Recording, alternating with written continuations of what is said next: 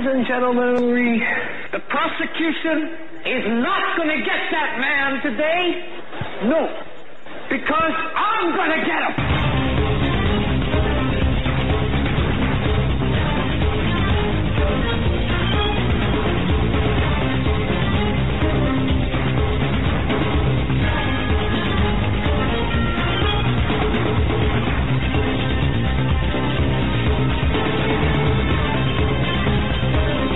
Is Thursday, April 26, 2018. It is day number 462 of the Donald Trump Drain the Swamp presidency and 344 days of his presidency being under attack by Special Prosecutor Robert Mueller. Notice I said Special Prosecutor there.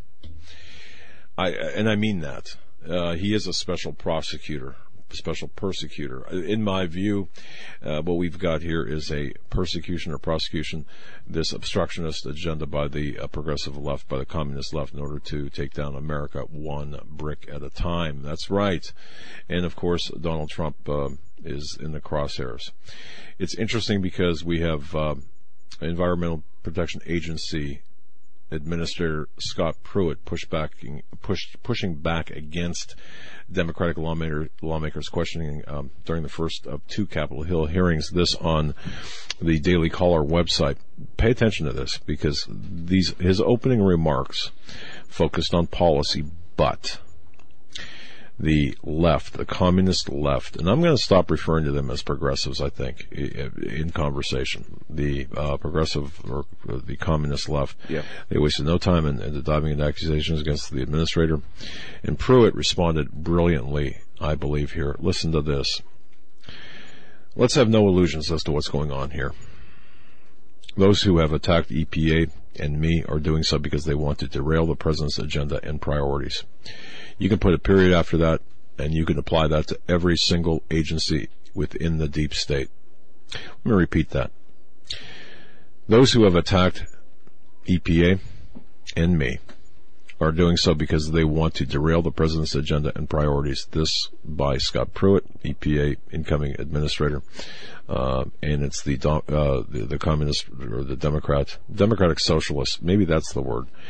Uh, so people can understand, or at least we can have a conversation, because communists turn people off, or they don't quite understand.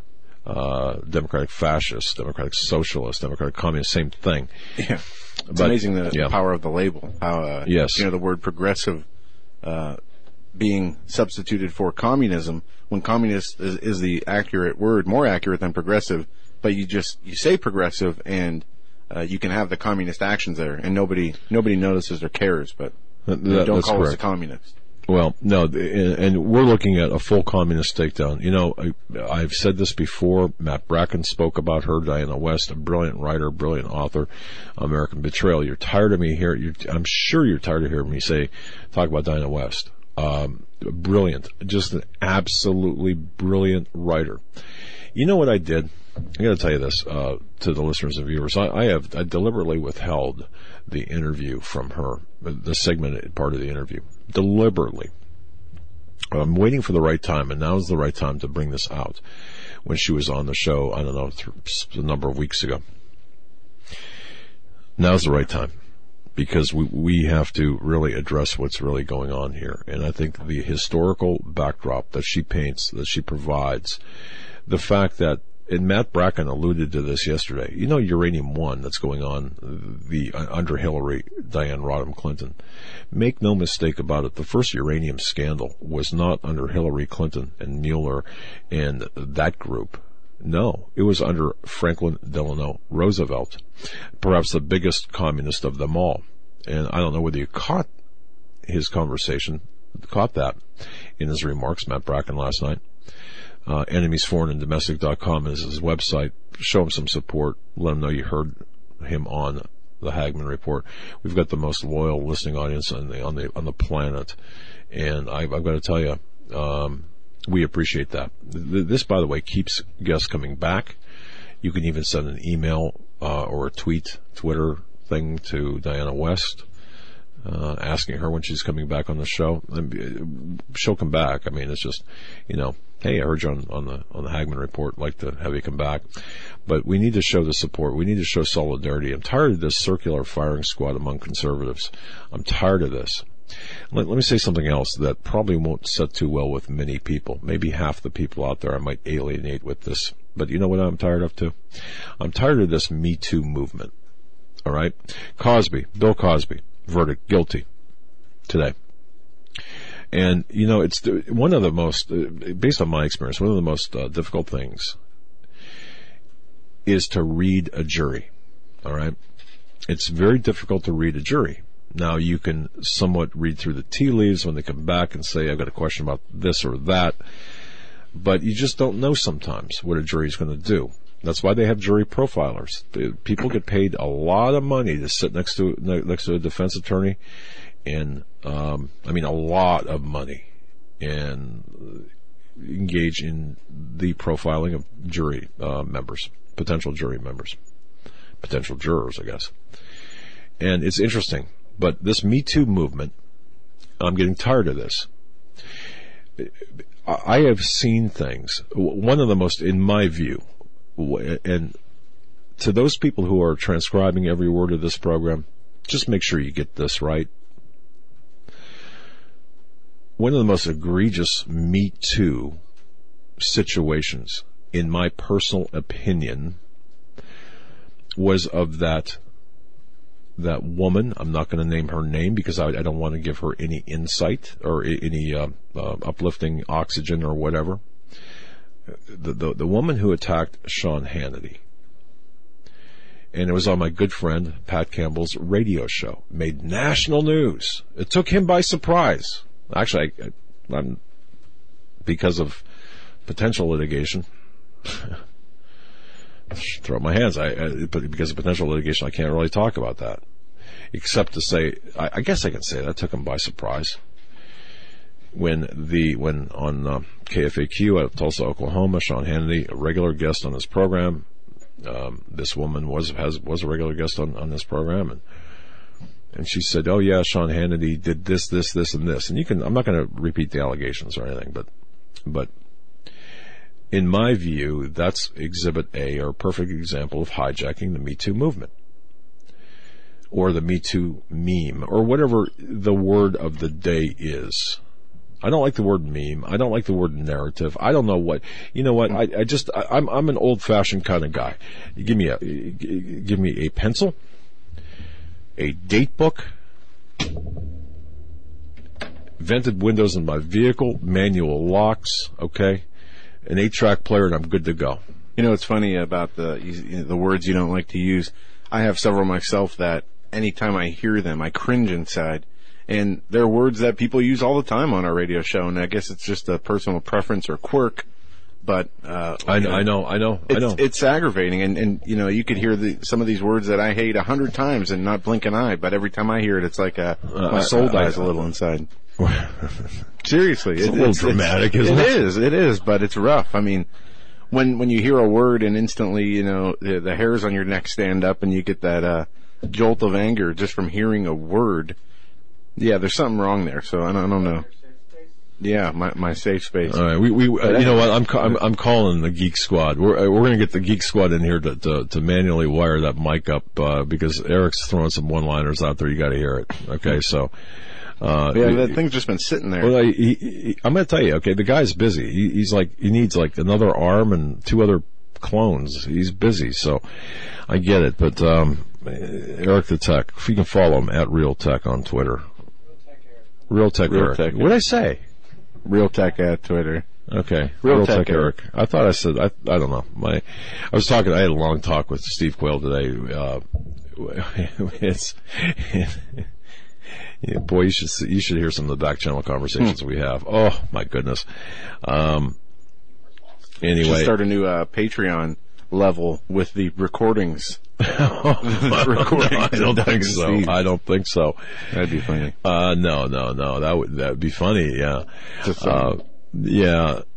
Uh, all I can say is wow. You know, just just wow. And and I look. By the way, I'm going to thank the the woman who spent so much time on the letters. Wow, that I've got hanging in my office. Uh, Yeah, how, those are still how gracious, so uh, you know, I, I just, I, I uh, thank you. And the other, uh, the, the, a couple of people, well, I'm at it, Nancy Stone, who, who painted just this gorgeous, uh, painting, oil painting of King, our iconic studio dog, which is the, uh, which is with, built within our logo, but she, uh, I've got, we've got this oil painting in, uh, in my home, actually. It's not in my studio, but in my home, and it's Mm-hmm. Front and so- center, and it's like the main piece of art in the house. uh, yeah, yeah. So thank you. And, and the there, there's another uh, woman. And by the way, if you don't mind, I know you know who you are. Okay, so I'm not going to be because I, I don't want to. But if you if the the woman who made or makes made makes whatever the the pens and pencils out of Jerusalem wood. Oh yeah, Okay, yeah. please send me an email. Okay, Doug at HagmannReport.com. She lives in Florida. Yeah, yeah. I mean, I, I've got her name, but I, I don't have your email address. So if you don't mind, please send me an email saying, this is my email address. And uh, I'm looking for the woman who, the email address for the woman who, and I'm, I don't want to say her name on, because I don't want to violate anyone's privacy, but Jerusalem Wood pen and pencil sets. Um, uh, just gorgeous. So, uh, just send me an email, either studio at hagmann and or doug at hagmannreport.com. All right, but uh, getting back to the issue here, I, I'm not a fan. I'm not liking this Me Too movement, specifically with respect to, look, I, I, this is not about guilt or innocence, for example, of Bill Cosby. Except to say, look at the, look at the tenacity, I don't know what other word to use, of this district attorney in Pennsylvania that went after Bill Cosby. I mean, this guy, it, was almost as if his career depended upon a conviction. No, I'm sure it The first time, nothing, degree. right. They, first time, no, you know, hung jury. Second time, we're, we're, Mistrial we're, through hung we're yeah. mistrial, thank you, yeah. Through hung, correct. Second time, we're going after him. Now, this guy is 80 years old. Justice delayed is justice denied, yes. Now, at at 80 years old, what's this all about? Now, again, this is not about his, in my view, I'm not talking about his guilt or his innocence, nor am I really talking about Bill Cosby alone. I'm talking about the Me Too movement. Yeah. I see it hijacked. I, I see, see- some problems with that. you know, one of the things uh, that makes this case, this Cosby case, different from others is this was the first part of the Me Too movement that we've seen actually uh, taken to a court of law and somebody charged and found guilty. Now, I imagine with the amount of accusers and, and uh, the background that he is guilty of some of these improprieties, but either way, if he is, I believe he's been doing this his whole career, and the timing of this seems off, uh, definitely. And Yeah. to uh, just make another point, to you know, if you're going to take sides, who's spearheading this Me Too movement? It's the Gloria Allreds. It's the you know the the the Roy Moore accusers. It's the same Hollywood cult that is involved in the, the pedophilia and all these other twisted, uh, immoral movements and actions. And you have to ask and, and question the motivations as to why now and and why are they targeting the people that they're targeting? Because I think there is I- a lot I- more here than just I- real legitimate accusations. Very well said, Joe. Extremely well said.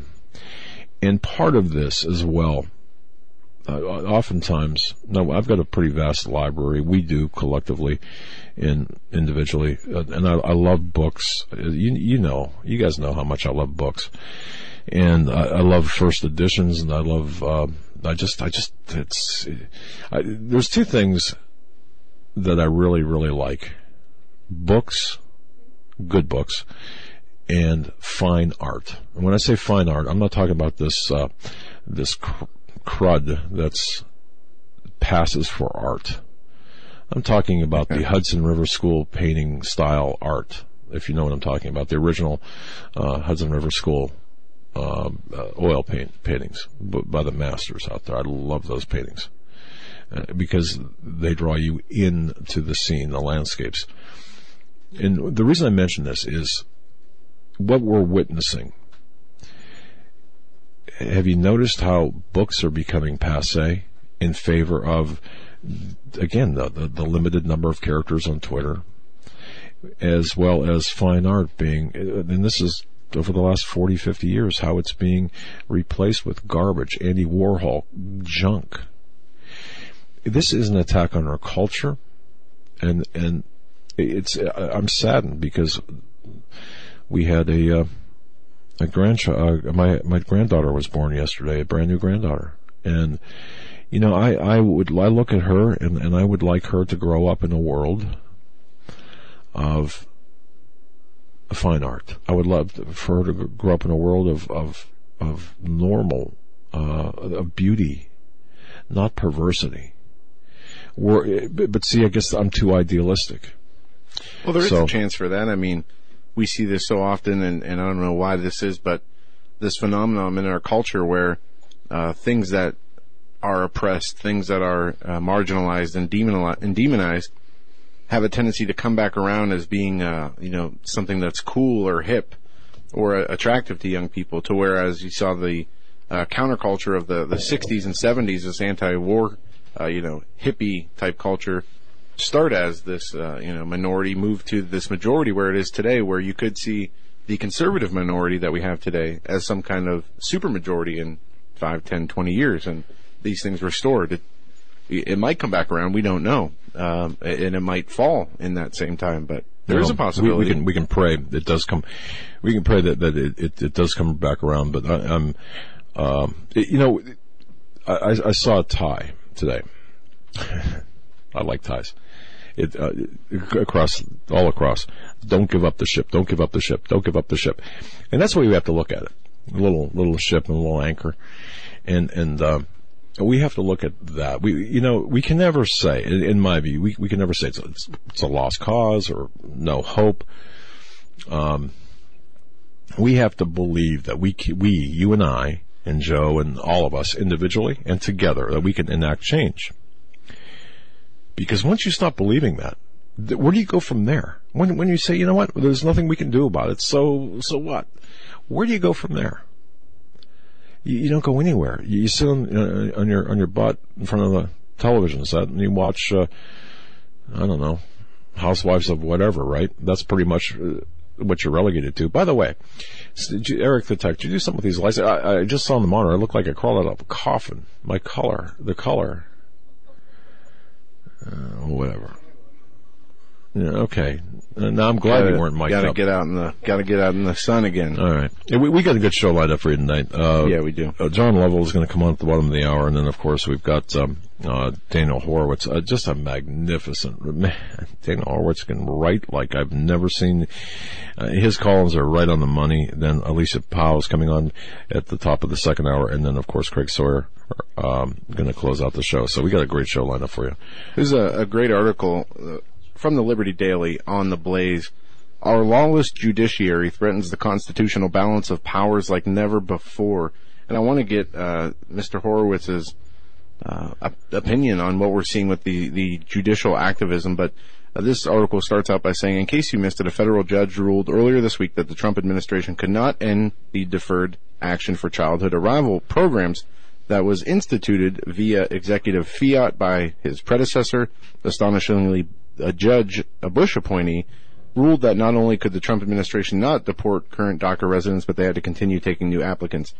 The article goes on to talk about uh, the policymaking and the judicial overreach and legal challenges that these judges are uh, getting us involved in by really putting their ideology uh, ahead of the law, ahead of the Constitution, and voting based on an opposition to Donald Trump or for an ideology, and that gets us into a lot of trouble.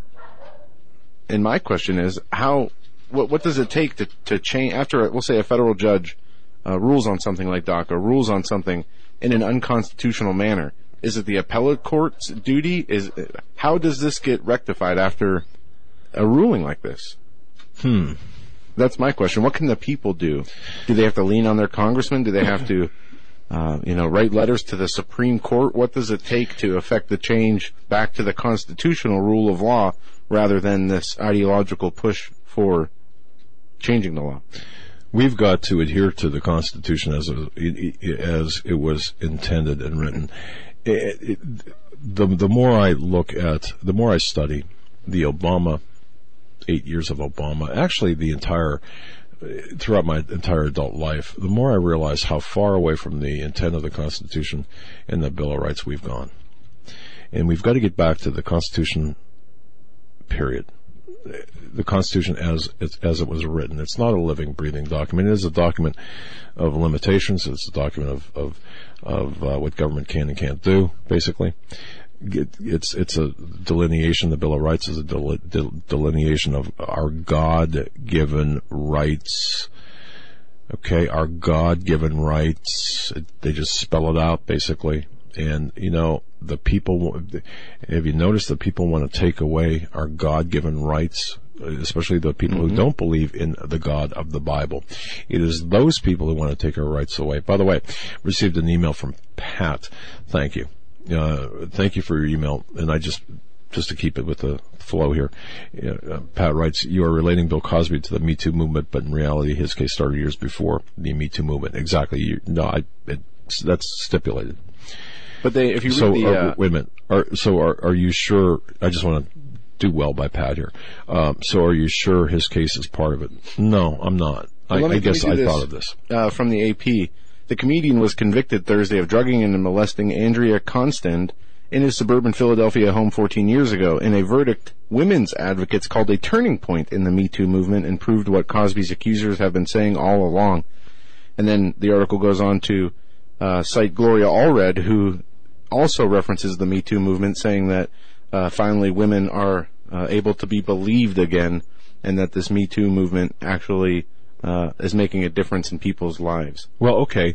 Now hold that. So thought they're equating it okay, to the Me Too movement, right? But hold that thought because there's another component to this, as Pat relates, which fits right into Allred and all these other people. Um, and that's a sweeping statement, but but but writes Pat. Did you notice the minute Cosby he spoke up against abortion?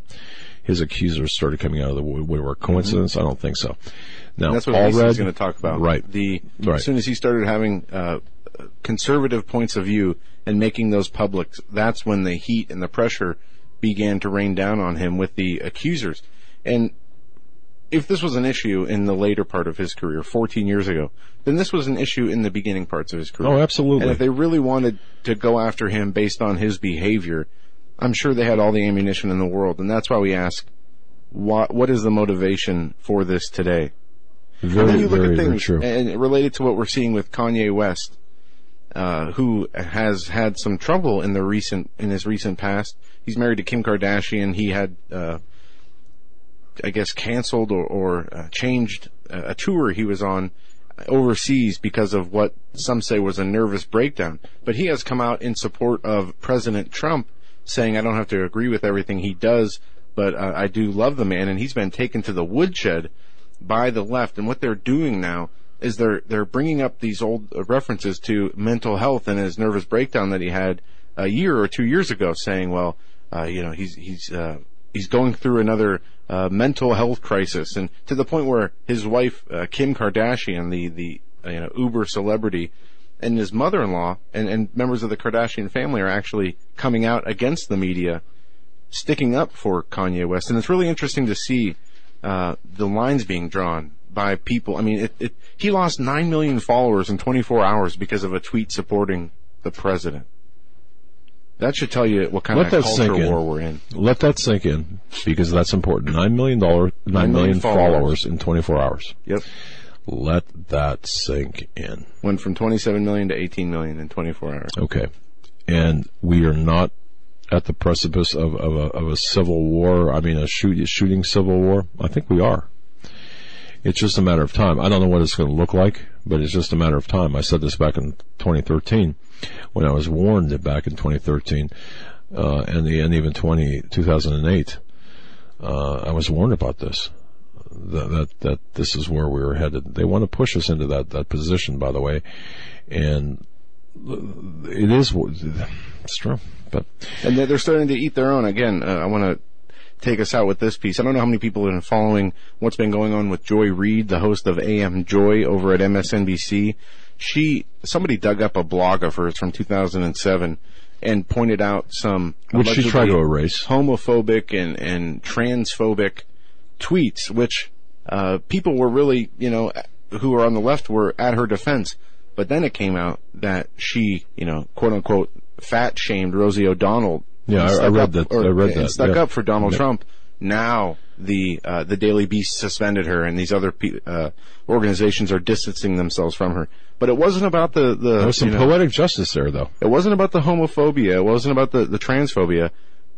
Not until it came out that she supported President Trump over Rosie O'Donnell. Back in 2007 did they start saying, well, hey, you know, we're going to have to uh, suspend her, her column at the Daily Beast. We're going to have to, uh, you know, we're going to have to really see if this was a hack. She's claiming that her blog was hacked and this was planted there. It obviously wasn't, but, Yeah, that's that's the story. but they're starting to eat their own. And you see the, my story. I'm sticking to it. the dissension from Kanye West to this Joy Reid, um, they're really uh, we're, we're seeing signs of what we see on the right. The people cannibalizing uh, the people who support them uh, the most sometimes. And and I don't know. I, I think uh, to take somebody to task for something they said 15 years ago when they've been uh, promoting your ideology and your side heavily over the last five, ten years, you'd think they'd forget about what happened in the distant past. But apparently not. They're ready to throw her under the bus like she said it yesterday. So it'll be interesting to watch how this poetic plays out. justice. Yeah. We'll be right back after when we come back from the break. We're going to be joined by debut guest John Lovell. Check out his YouTube channel, The Warrior Poet Society, and we're going to talk to him uh, when we come back. This is a, a very decorated veteran, and he teaches self uh, firearms and self defense classes. So don't go anywhere. We'll be right back.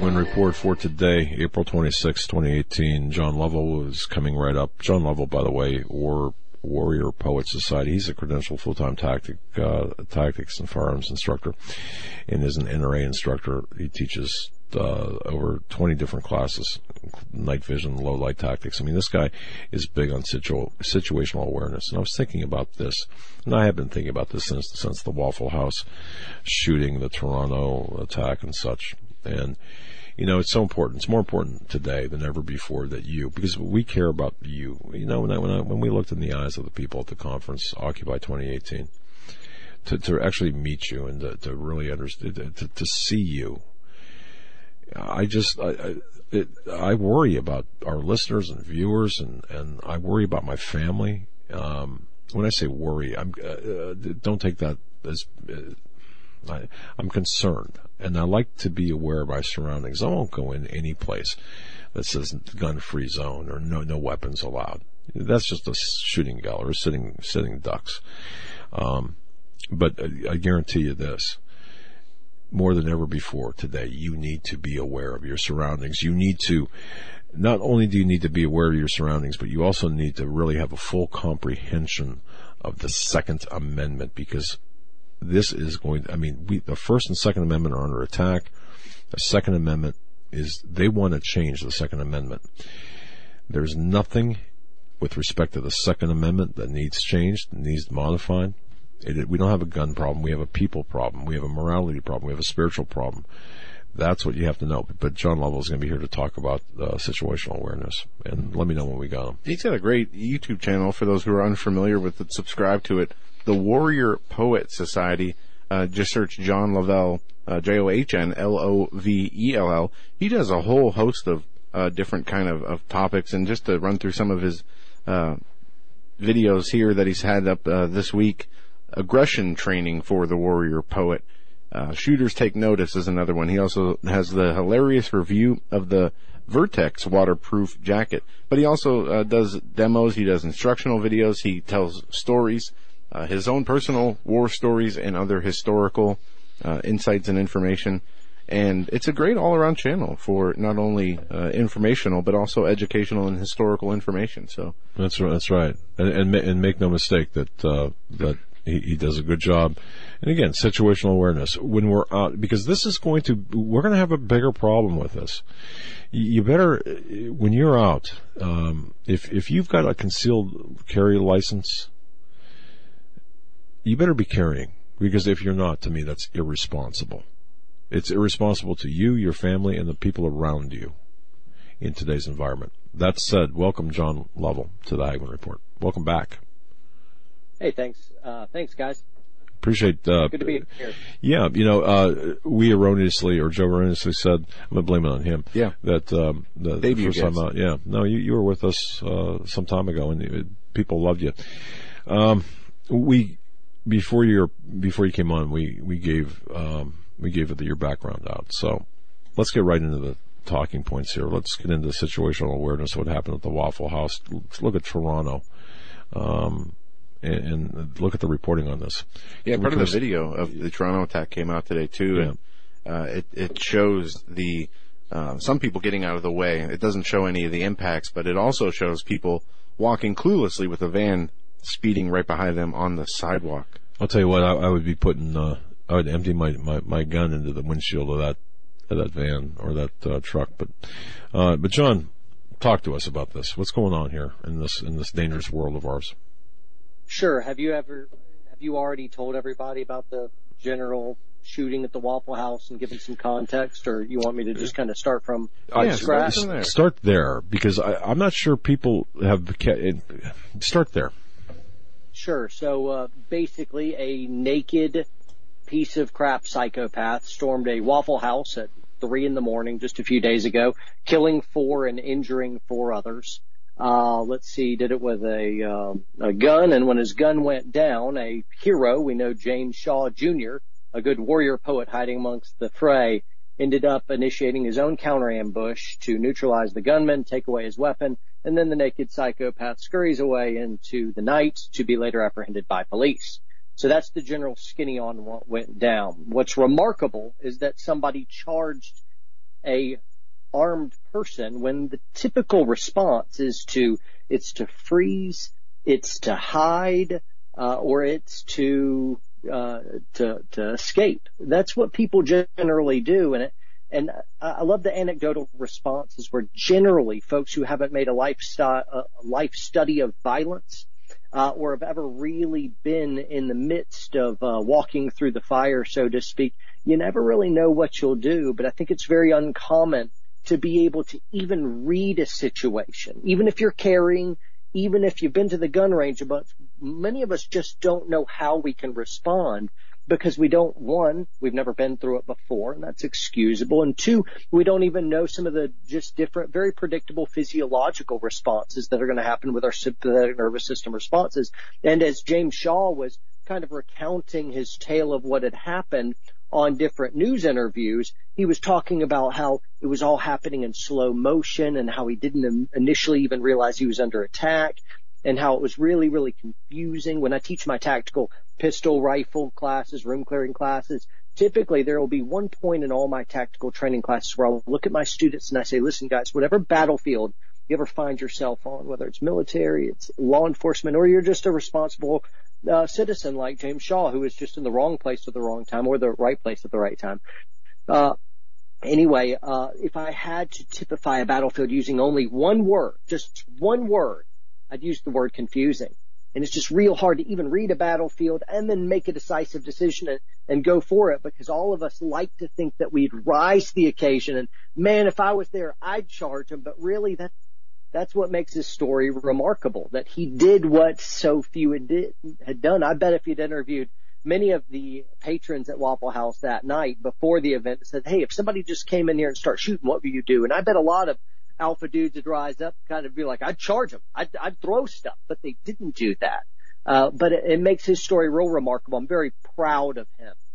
And, uh, I think there's a lot of lessons to be learned, but I want to, I've, tur- I've talked too long. No, Uh, you, you know what? You, you make a great point because uh, if you've never been shot at, I, I got to tell you, it takes it, it does take a minute to uh, I got to tell you, there's a lot of stuff going on up there. It takes a minute to really realize what's going on, and and just processing that. Uh, if you've never been shot at or in that situation, I mean, I can understand uh, being a law enforcement having a cop going into into a dangerous situation, but if you're just sitting at the Waffle House having waffles at three in the morning, it, that's kind of you don't expect to see that. Basically, is that what you're saying? Uh, yeah, it's just saying we never really know how well we will react. Some people who may think like, man, I may not react well at all. You, you may rise to the occasion. And some people that feel very confident that they would rise to the occasion may shrink from it. I've been in my share of gunfights and, uh, sometimes I performed very well. I'm still alive. So, uh, you know, it didn't do that bad, but I remember a couple places just in my uh, special operations time and, and just different uh, combat tours where I, I remember vividly two different freezing points. And it wasn't as like a new soldier either, but just when I was overwhelmed by the chaos. And if somebody isn't even trained for that, it'd be very easy to freeze. It'd be very easy to just fail to understand really what was going on. And as your brain is thirsty for information and it's overloaded with all the fear and all the chaos, what happens is you're trying to make a decision uh, that's going to preserve your life, the lives of other people around. But a lot of times you feel like you don't have enough information. So you get caught in this constant feedback loop where you don't really know what you should do. You want to do something, but you just aren't sure of what it is. And so you end up freezing as you're trying to break out of that loop and figure out what to do. It is hard to be able to quickly read a battlefield, make a decisive, uh, you know, decision, have the resolve to accomplish it, and then with a force of, of rage and aggression, be able to carry that out. It's a rare thing. And so, uh, I guess that's why the story of heroes are so titillating. It's because they're rare.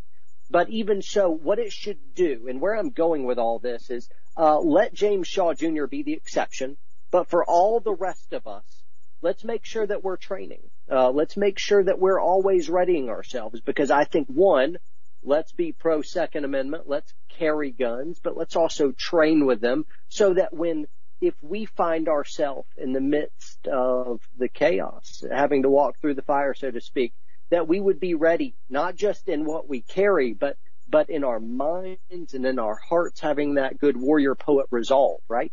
That, that's all. Well, you just, uh, talked about how different people are going to have different, uh, behaviors in these situations. I want to ask you about the Department of Homeland Security active shooter uh, manual where they have uh, the run, hide, fight ideal, and that's what they promote. Uh, we'll say, do, you think that this is a a uh, a sound plan for people in active shooter situations? Uh, unless you have a armed populace that's trained, what what else can you do? I mean, I, I think it, it's, I mean, right here, it's not a plan that's to um, you know, play around in the ideal. Ideally, everyone would be carrying guns. They'd be trained in them and it'd be like some naked psychopath comes into Waffle House and right after his first shot, everyone shoots back. Yeah. it's like, yeah. But, uh, I, I think the, uh, run, hide, shoot is dealing with the real right here and now. And, and so uh, it, it's had widespread acceptance and overall it gives people a plan. It gives something that, uh, is probably going to preserve life for people that are Second Amendment people, people who just have a different kind of that warrior poet ethos. I know I'm plugging my own brand here, but I, but the, I chose those words from the sense of we're lovers of people, we're protectors of people, and when I carry a gun, I carry a gun every moment of my life, everywhere I go. I don't carry because I think I'm going to get mugged. I, I don't think bad guys are after me. Uh, you know, when they meet my eye line and I meet theirs, typically they just you know, they go toward a softer target. Uh, I carry a gun so I can protect other people who don't carry. That's my main motivation. So when I don't carry a gun, if I walked out of my house, I'll feel guilty because what if someone needed me and I wasn't ready to stand in the gap? So, uh, let everyone else run, hide, and then fight the best they can with bags of rocks and spatulas and charging armed gunmen with no guns. But for the rest of us, for the rest of us, those protectors, uh, that that are committed to loving other people through their defense. The warrior poet ethos there. Let's train. Let's be ready. Let's let's make sure that next time instead of four people dying, two people die. And some people will say, well, no, none die. Well, like, well, yeah, yeah, that's unfortunately not how ambushing predator uh, attacks work. Uh, there may be fallout sometimes worse than others, but uh, we want to preserve life. John Lovell is our guest, warriorpoetsociety.us, warriorpoetsociety.us. I would urge everyone to go there, follow uh, YouTube's, uh, the, the uh, videos, tremendous videos. Uh, give us some insight into Warrior Poet Society. Give us some insight into the, the name again, please, because I think it's so important. Sure. So uh, we're we're more than just gun people. I mean, guns are good. Yeah, yay for guns. Yay for that. They're they're important. I mean, there's a reason it's our Second Amendment. Uh, but the first one, uh, which comes before it, obviously, is even more important. We're lovers of truth. We're lovers of people. We're just normal people. I, I, I feel. You know, you wouldn't. We we don't give off like a a hardcore alpha male gun vibe. We're just normal people trying to love their uh, spouses better and be good dads and moms and, and we're, we're trying to excel in the workplace. Uh, we have senses of humor and we're just uh, a certain levity and joy to life. Real uh, men. And then we can, real men. Yeah, we're real, we're real men. Yeah. And then we also have this nasty switch that we can throw in a moment where we can absolutely decimate bad guys that threaten those we love. Uh, so, uh, yeah, we are warrior poets.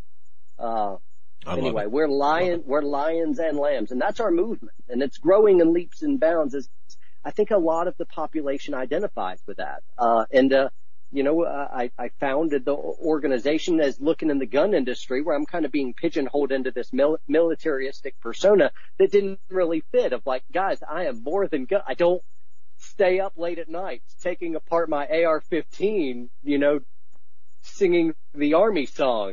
I'm sorry. So, so That's I, not I, wait a minute, wait a minute. just a dude. I, look, I, I got to make sure you're you're not compensating for your your male uh, endowment size or lack thereof by your AR-15, right? As the left likes to, you know, talk about. I'm sorry, the communists. The I, see, and, and this gets us into the, the Second Amendment. Talk about the Second Amendment.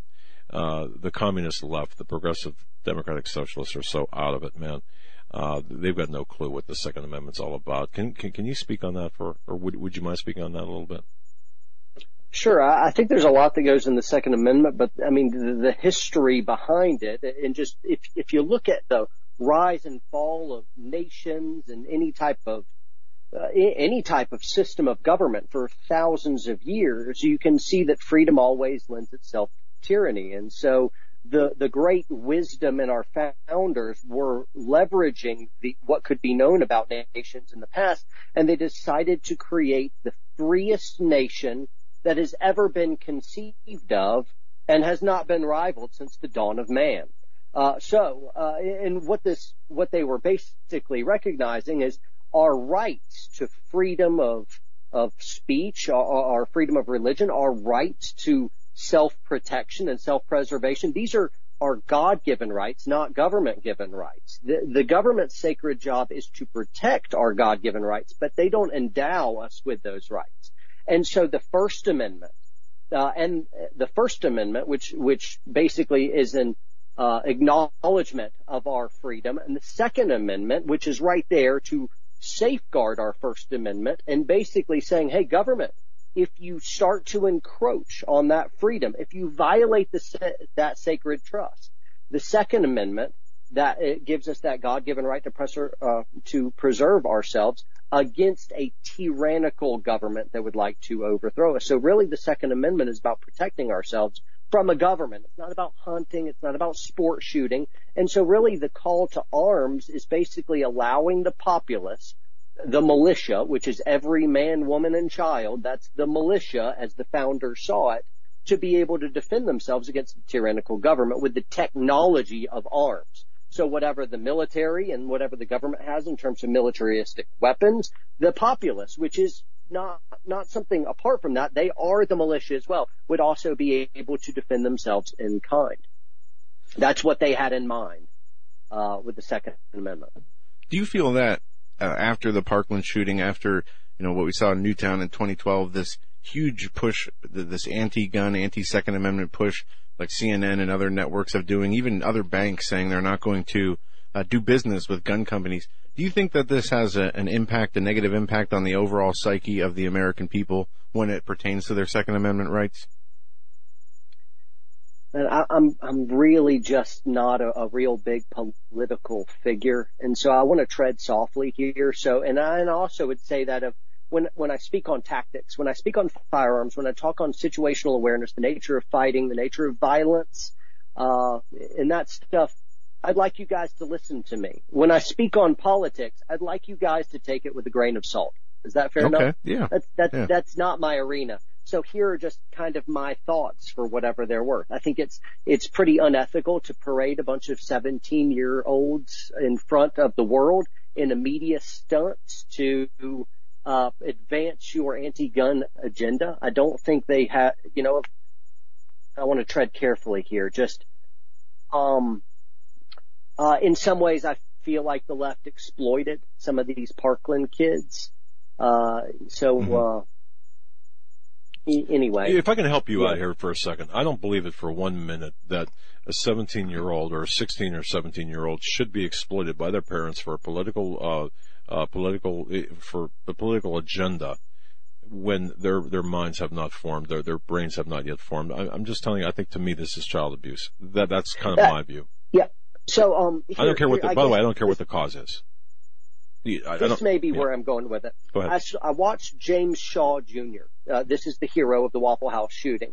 Uh, and he was in an interview and, and they were trying to thrust the title hero on himself and really in this really humble display, he was saying, you know what guys, I, I, I'm not the hero that you'd like to, to say. I was just trying to save my own skin and I'm glad I saved other people, but I was just saying, hey, if he wants to kill me, I'm going to make, I'm going to make him work for it. He was trying to save his own butt and he had the honesty to do that. And he was really sitting on a, a, ace of spades. The, the uh, media was really goading him up kind of like, come on, say it, say it. You're trying to rescue. And I could feel him leading it and just kind of like in true humility, he's almost stepping out of the limelight and saying, Hey guys, I really, I'm just trying to save my own butt. And I just loved his, uh, you know, his absolute uh, honesty and humility. And when I contrast that with the proud and profane David Hogg, the 17 year old, or however old is he is, that was, is just grandstand, who's so excited to speak in front of everyone. I just noticed the tone to be very different. One in, in humility, an older dude, shrinking back from the limelight and saying, hey, I was just doing my part. And then Hogg who's chanting, no more, and taking every interview he can possibly get. The one's running toward the limelight. And as I understand it, David Hogg wasn't even on the X during the Parkland shooting. He was in a completely different part of the school. He wasn't under fire. He wasn't in the Waffle House that uh, James Shaw was actually on. And so I, I just noticed there was a stark contrast between the two, which put James Shaw categorically in a in a whole different place. But I think the left is going to look for ch- champions uh, to put their own agenda forth. People who can say stuff that maybe they can't get away with, but you can't attack these kids because they're kids. Exactly. Uh, and so, uh, yeah. anyway, it, I, I it just, ain't cool. so Bullying. more than I'm not as much after the kids. When I was a kid, I was a, a kid. I mean, I thought I, I was really passionate and thought I knew a lot. And after about 10 years, I realized, oh, I don't know as much as I want. Now, and then the 20 years after that, I'm like, man, holy cow, I just gave you guys a big warning when I started talking politics. I'm like, hey man, I, I don't know a lot here. You guys need to not listen to me. this is just my thoughts. This is not my area of expertise. But this is why people I love you. I mean, uh, people. I would, I would, I wouldn't have done that as a 17 year old. Uh, Exactly. but, uh, anyway. Exactly. No, and by, by the way, our, our guest, uh, is John Lovell, warriorpoetsociety.us. By the way, I wish I would have thought of Warrior Poet Society. What a, what a, what a terrific, uh, name, Warrior Poet Society. Thank you for that. And by the way, we're going to keep you, um, through the, we're not going to take a network break. We're going to go right through it. So we, you have an extra three minutes here because, uh, every second of your time, I believe is so valuable because of the feedback. You, people love you and they respect your position. Uh, are we headed to, into a into a civil war here, given the fact that you've got the, such divisiveness with respect to the Second Amendment, with respect to the responses to things like the Parkland shooting, the responses to the Toronto Waffle House, and the fact that the mere ownership of guns. The comment I made earlier it was not directed at you, of course. It was, you know, how the uh, uh, democratic, socialist, Marxist, Muslim, communist loving people like to say, well, if you have an AR-15, you're just overcompensating for your lack of, you know, manhood, to put it nicely. But I see this all the time. So, having said all that, we headed to a second war, or uh, are we going into a, uh, a civil war here? Do you think? Oh, I that's that's so far above my pay grade. Okay. I shrink even at the idea of answering that. I will say that I love my country and I'll love my country to the end. Uh, it, even if I had to ever witness it, uh, or my country tearing it apart until the end, I'd like to participate in the social media avenues that I am on Instagram and, and Facebook and, and really YouTube is the primary place that we're putting this out throughout because I think a lot of uh, well, talk talk about that. Are you being, of are you talk about that? Are well, you being lot, censored or anything, or you you demonetized? Yes, uh, I, I, am being censored and demonetized in some uh, some ways and other ways, uh, but we're still growing because I think there's a big movement and organic shares, and YouTube hasn't completely cut off the uh, the you know uh, faucet for me, but they certainly reduced the intensity.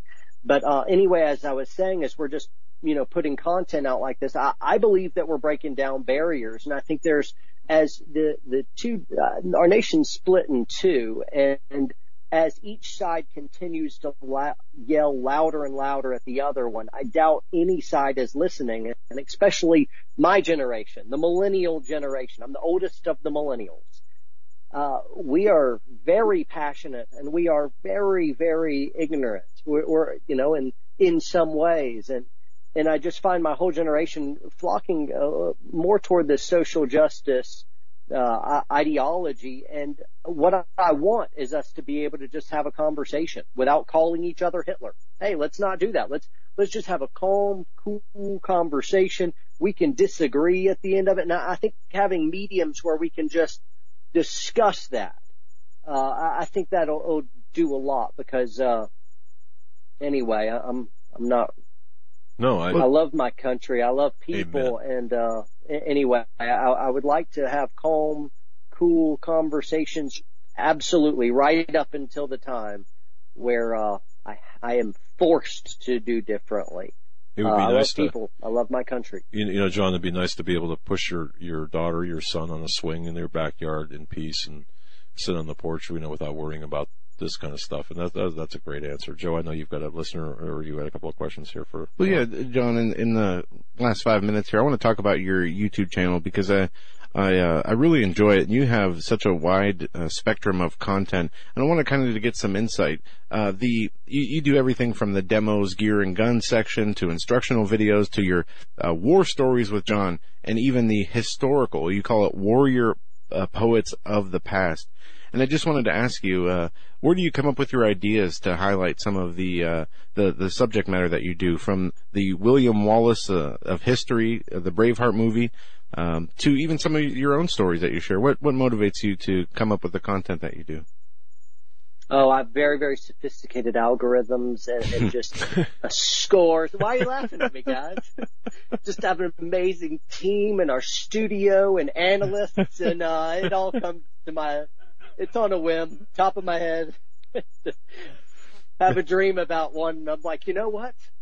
I want to talk about so and so, and then I do it, and I'm like, you know what would be really funny? Yeah, and then a buddy will, will goad me, and then we'll make something ridiculous, and then we'll make something real serious. But uh, I don't know. We, we're uh, we we make serious content, and then we make really ridiculous content because um, I don't think you should take yourself too seriously. Oh, no one man. else does. You, you, know, that's so refreshing because in today's world, I, I just, just thank you for that. That's all I can say is thank you, period. Um, now, uh, the, well, Joe addressed the content on this. Uh, we've talked about the Second Amendment, civilian firearm training, civilian preparedness. By the way, do you offer any of that, or do you? What do you recommend for people? I, I do. Okay.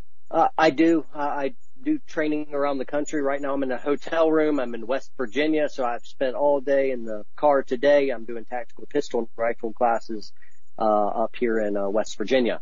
So, uh, Can- can- uh, I just people- got back from Louisiana, so I traveled the country. Best way to check me out is, uh, on my website. You gotta stay a bit ahead of the power curve as, uh, as it books out pretty quick, uh, in, in advance. So, um, anyway, uh, that's tied to. But I'm not the only game in town. There's some other uh, amazing instructors around the country. The best thing is find someone who's got kind of a holistic package for you. You're not, a lot of folks and folks who follow me, they're not looking for firearms training. Firearms training's too broad. It's like, well, shooting Coke bottles off your, you know, granddad's back porch. That's firearms stuff. But I'm not teaching, I'm teaching gunfighting. Uh, that's, you could spend your entire life shooting guns and never actually spend one single day preparing for a gunfight. It's a different thing where fighter mindset, uh, tactics, knowing how to fight smarter, not just harder, uh, and, and then all the skills that are inherent are really necessary to overcome an ambushing predator when time is at a scarcity and fear is at a maximum. That's a tall order and to blend all of it together into a holistic kind of a, uh, something functional uh, that works. That's what you're looking for. Somebody with kind of the, the, the bigger picture. I'm not the only game in town. You, you might Uh, not be the so, only game uh, in town, but you're you're a doggone good game. I'll tell you that. You know what you're talking about, and I would I would put. And I'm not just looking at your schedule of events. By the way, uh, people can go to to warriorpoetsociety.us and and check you out there. Your schedule of events. Um, Joe had a question too. Yeah, Uh, I, wanted to ask you this, John. After somebody takes a concealed carry class and after they have their, their gun safety class and they know how to take their pistol apart and use it and what's the next class that, would would it be a, a self-defense class? Would it be a, a gun combat class? What would you, uh, tell somebody who's taken the, you know, the basic concealed carry and other classes, uh, gun safety classes to take it to the next level? What would you recommend? So different instructors will package their stuff differently. Uh, my pistol one class is really going to pick up where all of your NRA and concealed carry classes leave off. Like that stuff is great. You learn how to, how it functions and how you load a gun and how to safely operate it and your universal firearm safety rules and gun storage, all that stuff. Good. Get that and then come to me because I need to teach you about efficient draw stroke under uh, you know, uh, you know, the time constraints under fear, uh, defeating a garment from concealment quickly. I want you out of the holster and on target within a fraction of a second, recognizing that the average gunfight happens at a distance of three yards in a three seconds with a total of three shots fired, which means it may take you two seconds to realize you're in a gunfight, which means that leaves you about one second to respond. And by the way, the person that lands the hit, the first hit is usually the one that wins the gunfight statistically, which means a great precedent needs to be spent on raw, nasty speed while you're freaking out and under stress. And, and there's a very, very formulaic way that I train that into people. So, uh, I- anyway, that's gunfight stuff. And we also want to do fun, uh, foundational marksmanship type stuff. Generally kind of my call with people, even folks that have been shooting 20, 30 years. I'll say out in one hour, in one hour, I will make you faster and more accurate than you have ever been in your life. Or I'll give you your money. I've never had anyone ask for, never. In fact, a lot of times the very first pistol class, people's eyes get about this big because they just didn't realize what they didn't know. And then by, after, if they take one pistol course, they're going to take all my classes. Uh, and, and I'm not trying to tout my own stuff here of like, there, again, there's other great instructors out there. Generally, you're going to have to travel for them. There's not, you can't just find them around every corner. Typically, you're going to have to hunt. You're going to have to travel for them. You're going to have to follow them around. And if you follow me on my channel, I'll, uh, or on Instagram as well, you'll see me interacting with these different guys. So if you can't get in my class, get in their class. Uh, but don't just go anywhere. A lot of stuff that is taught is crap stuff. And when you come to me, I'm like, ah, all right, I've got some of that that's redeemable. Some of it's sport. Some of it is well intentioned, but it's just not going to work in real life. Like some of these crazy, weird, women's self-defense stuff, martial arts, I'll watch that stuff for like deep belly laugh stuff. like women's, mar- search women's self-defense on YouTube and you'll see some of the dumbest martial arts I've ever seen in my life. I'm like, great, that won't work. And I'll, and a lot of stuff when it comes to the gun stuff as well, I want a good foundation that is laid, uh, something that will actually work under fear and stress, something that uh, dramatically increases your chances of survival once you're ambushed. With uh, James Shaw, the very first few shots, nobody even knew they were in a gunfight. They thought, you know, James thought a bunch of plates had fallen on the ground and somebody had died before he even realized that he was in a gunfight. And he gets real low and, I, you know, just as I, am kind of piecing it together based on the different, uh, you know, stories that I hear from the news, I'm gathering, I bet it was something like 10 to 15 seconds before he ever laid hands on that bad guy. I, I, I bet it, it'd been a longer amount of time before the guy could make shots, come in. He, uh, hits the ground, evades, go to the bathroom, catches his breath, pops out of the window, scans, realizes what he's seeing, makes a quick decisive decision, masters resolve, initiates counter ambush, then the scuffle. That's going to take a little bit of time. And so ambushing predators don't give you time. They overwhelm you with an incredible amount of force to shut down your brain, uh, and in the fight before you ever realize you're in a fight. Therefore, yeah. the, the, order of like, uh, uh, the order is tall, uh, so on, but we progressively lay it out. But it, uh, again, uh, uh, yeah, sorry. Well, no, John, thank you so much. And, and we, uh, have taken it to the last second. We're absolutely out of time. Visit the website, warriorpoetsociety.us or go on YouTube, John uh, Lovell on YouTube, and you can get all those links from Hagmann Report or our show description on Blog Talk Radio. John, thank you so much for spending the and time with us Please come back with us. Yes. Uh, love to. Thanks, guys. All right, brother. Safe All travels, right. by the way. All right. That was uh, John Lovell, amazing man, uh, warriorpoetsociety.us. Daniel Horowitz up next. Before we get to Daniel Horowitz, I want to tell you folks, I'm going to tell you right now, uh, in the stressful times in which we live and everything that's going on, you need uh, uh, you need a solution. The solution to me is whole tones. We've had Michael Tyrrell from Whole Tones on our show now through the years. In fact, we had him on a, a week or two ago, and it's always a pleasure to hear how his powerful Whole Tones music is changing people's lives. I've got I've got dozens actually of emails to the studio uh, from people uh, that, that their lives have been changed through whole tones. It, it's a pleasure to hear how his powerful whole, tones music is changing changing people's lives. His music is now in 160 plus countries, topping Billboard charts. But most importantly, he has helped hundreds of thousands of people. Listen to me, hundreds of thousands of people find peace and spiritual healing as a result of listening to music. It's just that simple. We have heard about customers uh, uh, claiming relief from issues, for example, PTSD, stress, insomnia, ADHD, suicidal thoughts, relationship problems, even pets, dogs. Lady the Studio Dogs loves whole tones. At night, if my wife can't sleep, we have whole tones uh, playing in the background just softly. And you know what? Sometimes Lady the Studio Dog, all just her snores, um, you, you could tell the effect of whole tones on your pets and of course people. They're getting relief from whole tones music. Listeners to the Hagmann Report, here's the deal.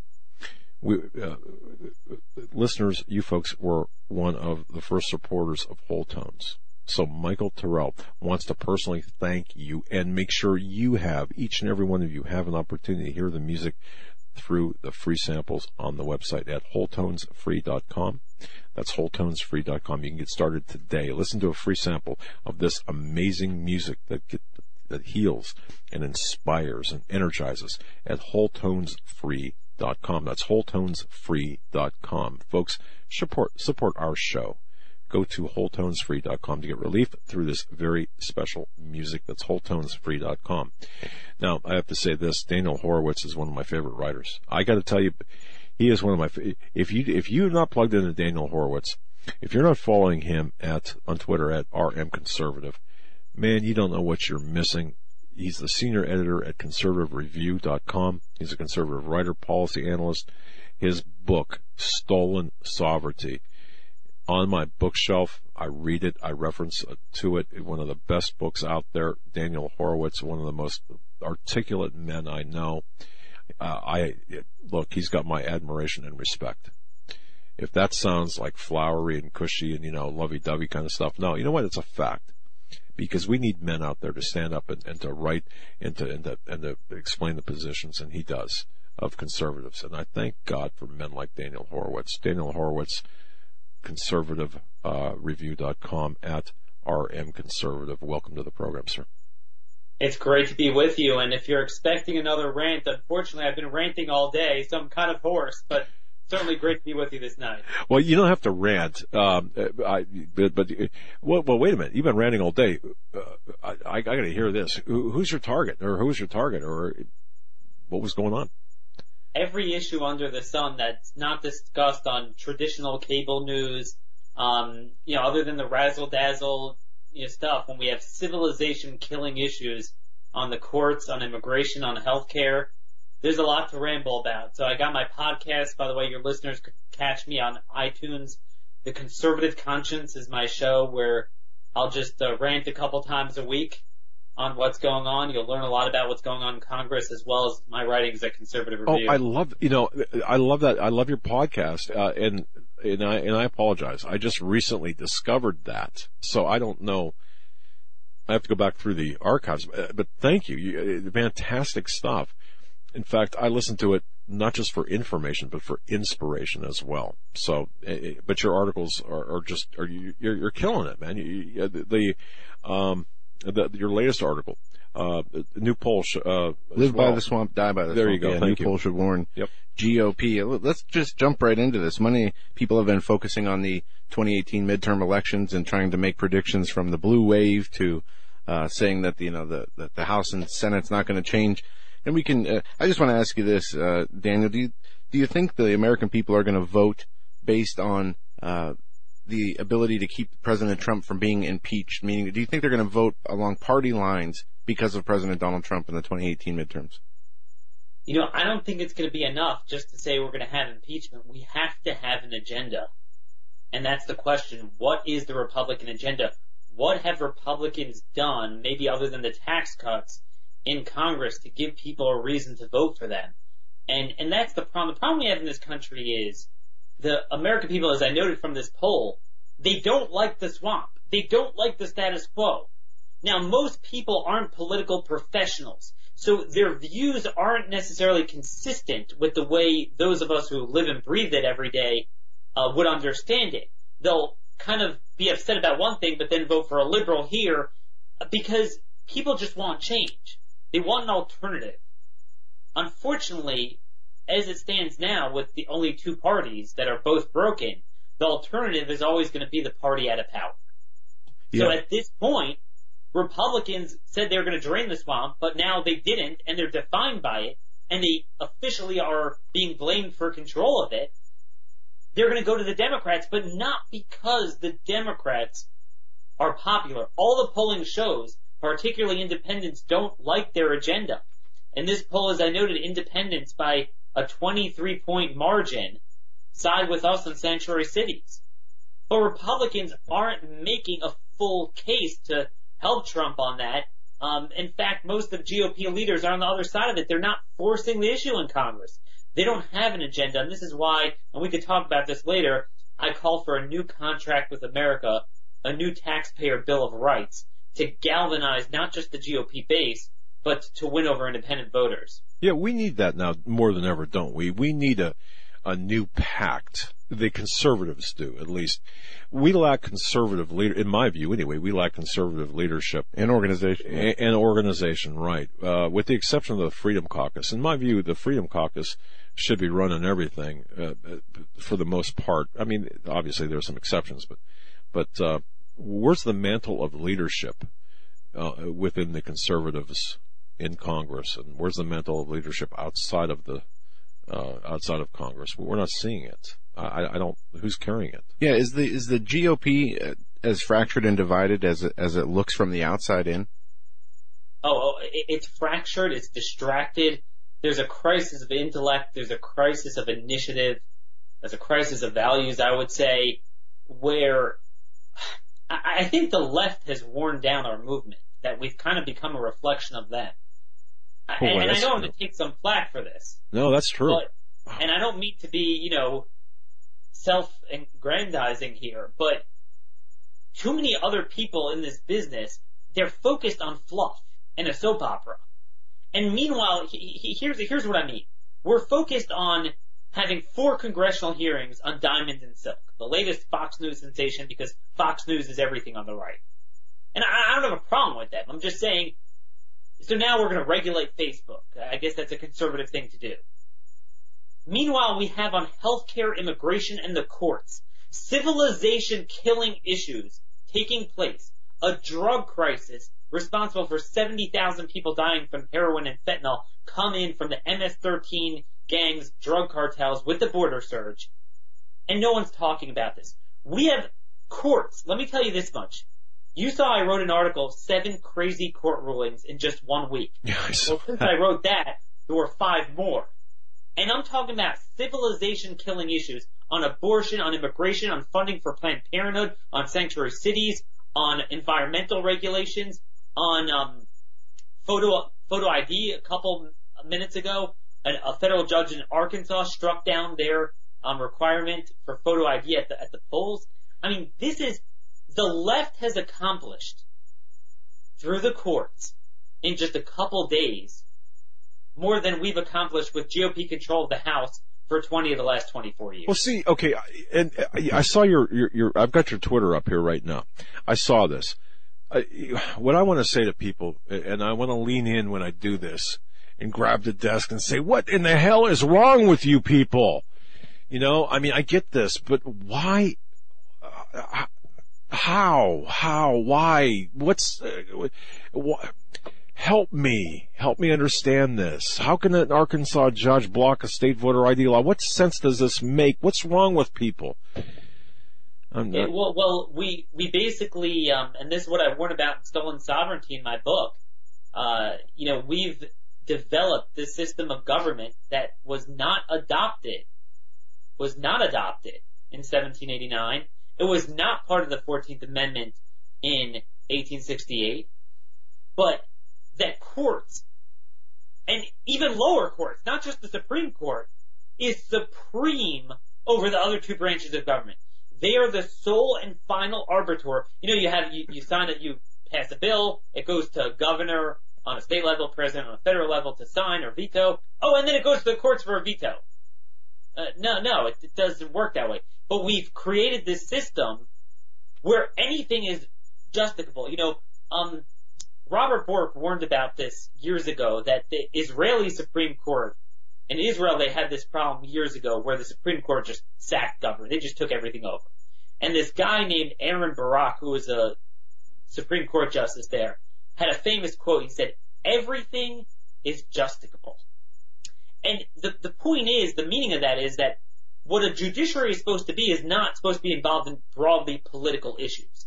They're supposed to adjudicate individual controversies between plaintiff, plaintiffs, criminal, criminal law, civil law, under the law. And even if you believe in judicial review that they could block implementation of a, of a law, it's for that individual who has legitimate standing on a justiciable issue. In other words, government created some sort of regulation that's literally shutting down my family farm, my business. I can't earn a living. I, it's literally property, life, liberty, and property. It's an unalienable right. I have the right to petition a court for relief, even if that would supplant a law. That's what judicial review means. What judicial supremacy means, and I did a whole hour podcast on this yesterday, the difference between the two, is that everything is justiciable. So let's take this photo ID thing. Is that a valid, legitimate grievance? No. that no, because you don't have any. There's there's no individual plaintiff that's like, oh my gosh, I can't get a photo ID. I have no way of voting because you you all know it's BS because the states provide for for the. I don't know who doesn't have it because in order to breathe you have to provide a photo Yeah. ID. I provide it every day um, for all sorts of purchases and train tickets. I mean, you name it, you have to provide some sort of photo. So I don't know anyone who doesn't. But just so I'm not casting aspersions on anyone who doesn't, the states that enacted this, they all provide it for you for whatever reason you don't have it. So there's nobody who could say that they can't vote because of it. There's nobody who was shut out of the polls. It's prospective. Third party NAACP, ACLU, they drudge up straw man plaintiffs just to place a broadly based political issue in court. You know, like you, you, you uh, have uh, IBM versus Microsoft fight in court. So you put a political issue in court. No, it doesn't work that way. But that's the system the legal eagles developed con- in contravention to law and the Constitution, and we've accepted this. So the judges are like, well, wait a minute, if you're going to tell me I could give standing to anyone, everything I do is the final say, the other branches will just listen to me. So these liberal judges say, heck, I don't even face reprisal from elections. I'm going to take the latitude to do whatever I want. And that's what you're seeing here. And that's what you need to remember. This is, even if you disagree, let's say you're a liberal and you disagree with photo ID, deal with it in the state legislature. That's not a justiciable issue, um, where someone is being denied something. No one is being denied anything in this case. And that's very well said. And my question is, what recourse does the citizen, the citizens have? uh, to to push back against this? What recourse, if any, does the uh, president have? We'll say uh, with this latest uh, DACA ruling and these other rulings on the travel ban, if any. What re- what can the people do, or does, the, does this have to go to some sort of appeals court to get overturned? I mean, how well, can the, the power be taken back? We have to educate people that the courts aren't the final word. A couple things on that. First of all, lower courts and, and this is this is a very dangerous ignorance that a lot of people have. Lower courts, the federal district, federal appeals courts, they were not created by the Constitution. They are not even on par with the legislature and executive branch, much less above it. Okay? So that's, they were created by statute. They were created by Congress, the Judicial Act of 1789, um, and then various circuits were added on the, the newest circuit, um, the Special Federal Appeals Court was created in 1981. Okay, so it was created by Congress. Congress controls the subject matter jurisdiction, what they can adjudicate, what they can't, the makeup of the court, the number of people on it, the geographical jurisdiction, the rules and regulations on proceedings. This nationwide injunction notion that, a, district judge could put a nationwide injunction on something. They could end that in statute tomorrow. Um, And then even the Supreme Court, as I note in my book, there's something called Article 3, Section 2, that gives Congress the full authority to make regulations and exceptions to the entire appellate jurisdiction of the Supreme Court. They could say, tomorrow, they could say, all immigration cases are only heard by this panel. Done. All you guys are kicked out of it. All abortion cases are, are, cannot be heard by a district judge. You have to appeal directly to the Supreme Court, and if they don't take it up, then then you lose. Um, there are so many things they could do, but Congress will not do it. Our founders never envisioned this because the courts don't have the power of the purse, they don't have the power to legislate, and they don't have the power of enforcement. This is the other thing I want to get into. A lot of people ask me, well, Daniel, are you suggesting we act like Andrew Jackson? Uh, say no to a court. And what I'm saying is something much more powerful than that. Although I do think when a court is blatantly unconstitutional, as Abraham Lincoln said against Stephen Douglas in the Lincoln Douglas debates, we need to follow the other branches have an obligation to follow the Constitution. The Constitution says that Congress sets immigration law. Congress stat, congressional statute says these people have to be deported, much less get entitled to um, social security cards, work permits, visas, and driver's licenses. But therein lies the point. A court could issue a ruling to grant relief. What a court does is it could place a negative on a positive of an executive branch. The executive branch wants to fine me.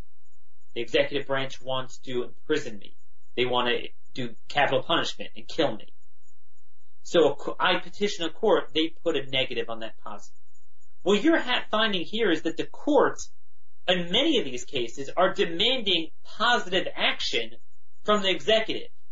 Issue a marriage license, issue a visa, issue a work. No, you do it. That's executive power. They don't have the right to do that.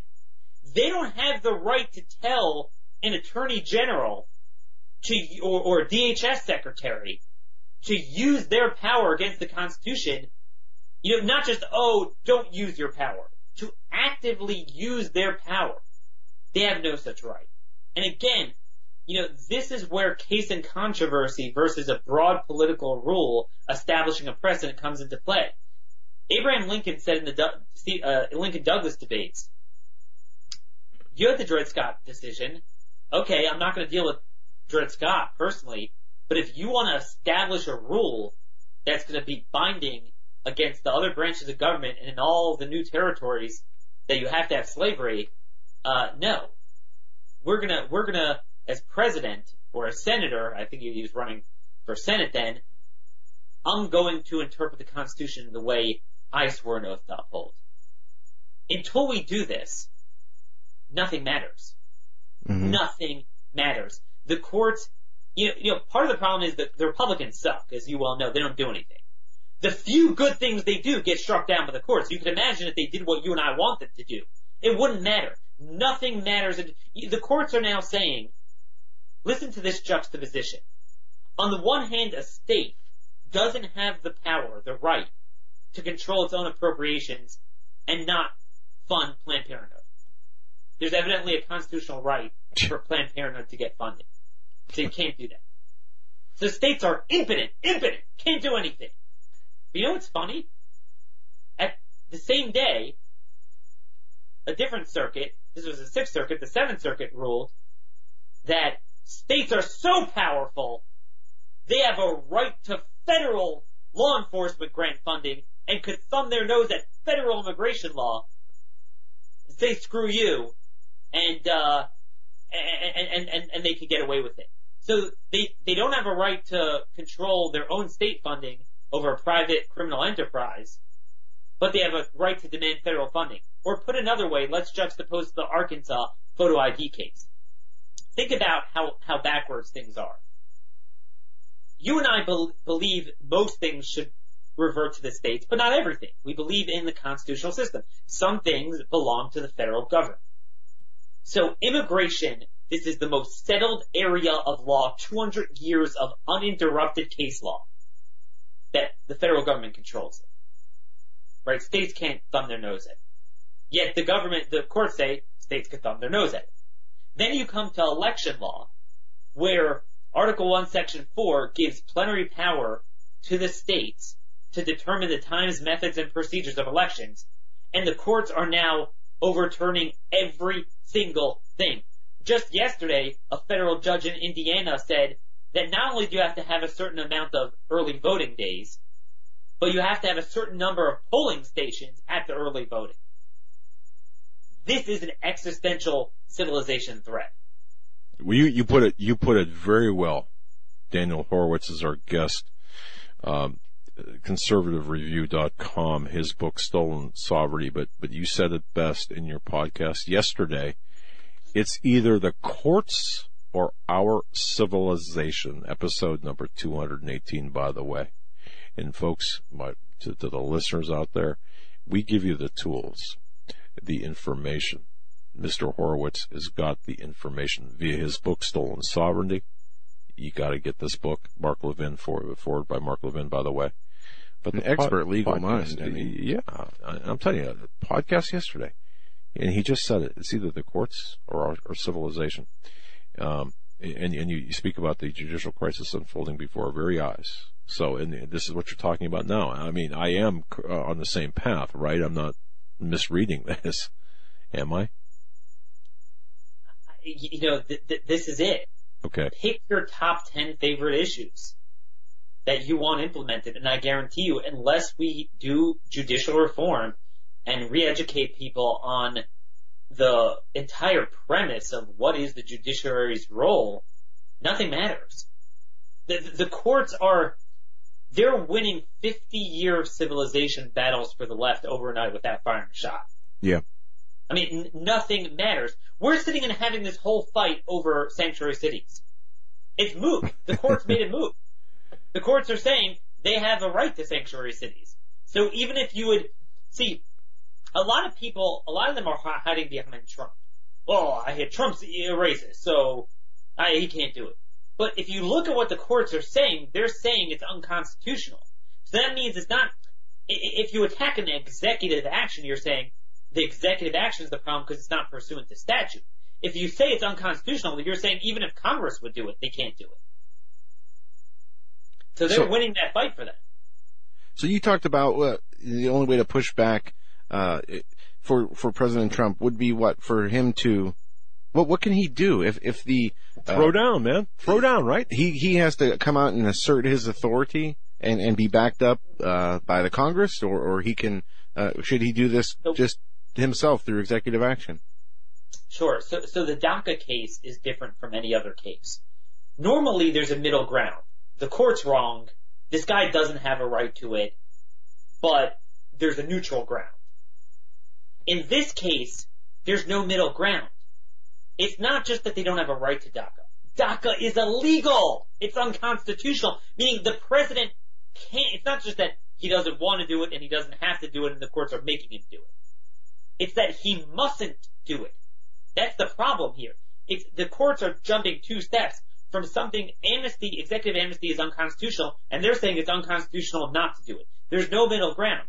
This is the case where Trump has to say, I swore an oath to uphold the Constitution. I have to follow statute. I cannot do this. Um, but again, just to clarify what I'm saying is, you're asking me what Trump should do. I'm saying nothing. It's an inaction. The courts are mandating that he take an action. Okay. He shouldn't do it. Meaning, here's what I wouldn't advocate. Here's what I wouldn't advocate. Um, let's say someone was convicted of a federal crime, a, a murder that was in the federal system that led to capital punishment on a federal level, and the Department of Justice was executing someone. Okay?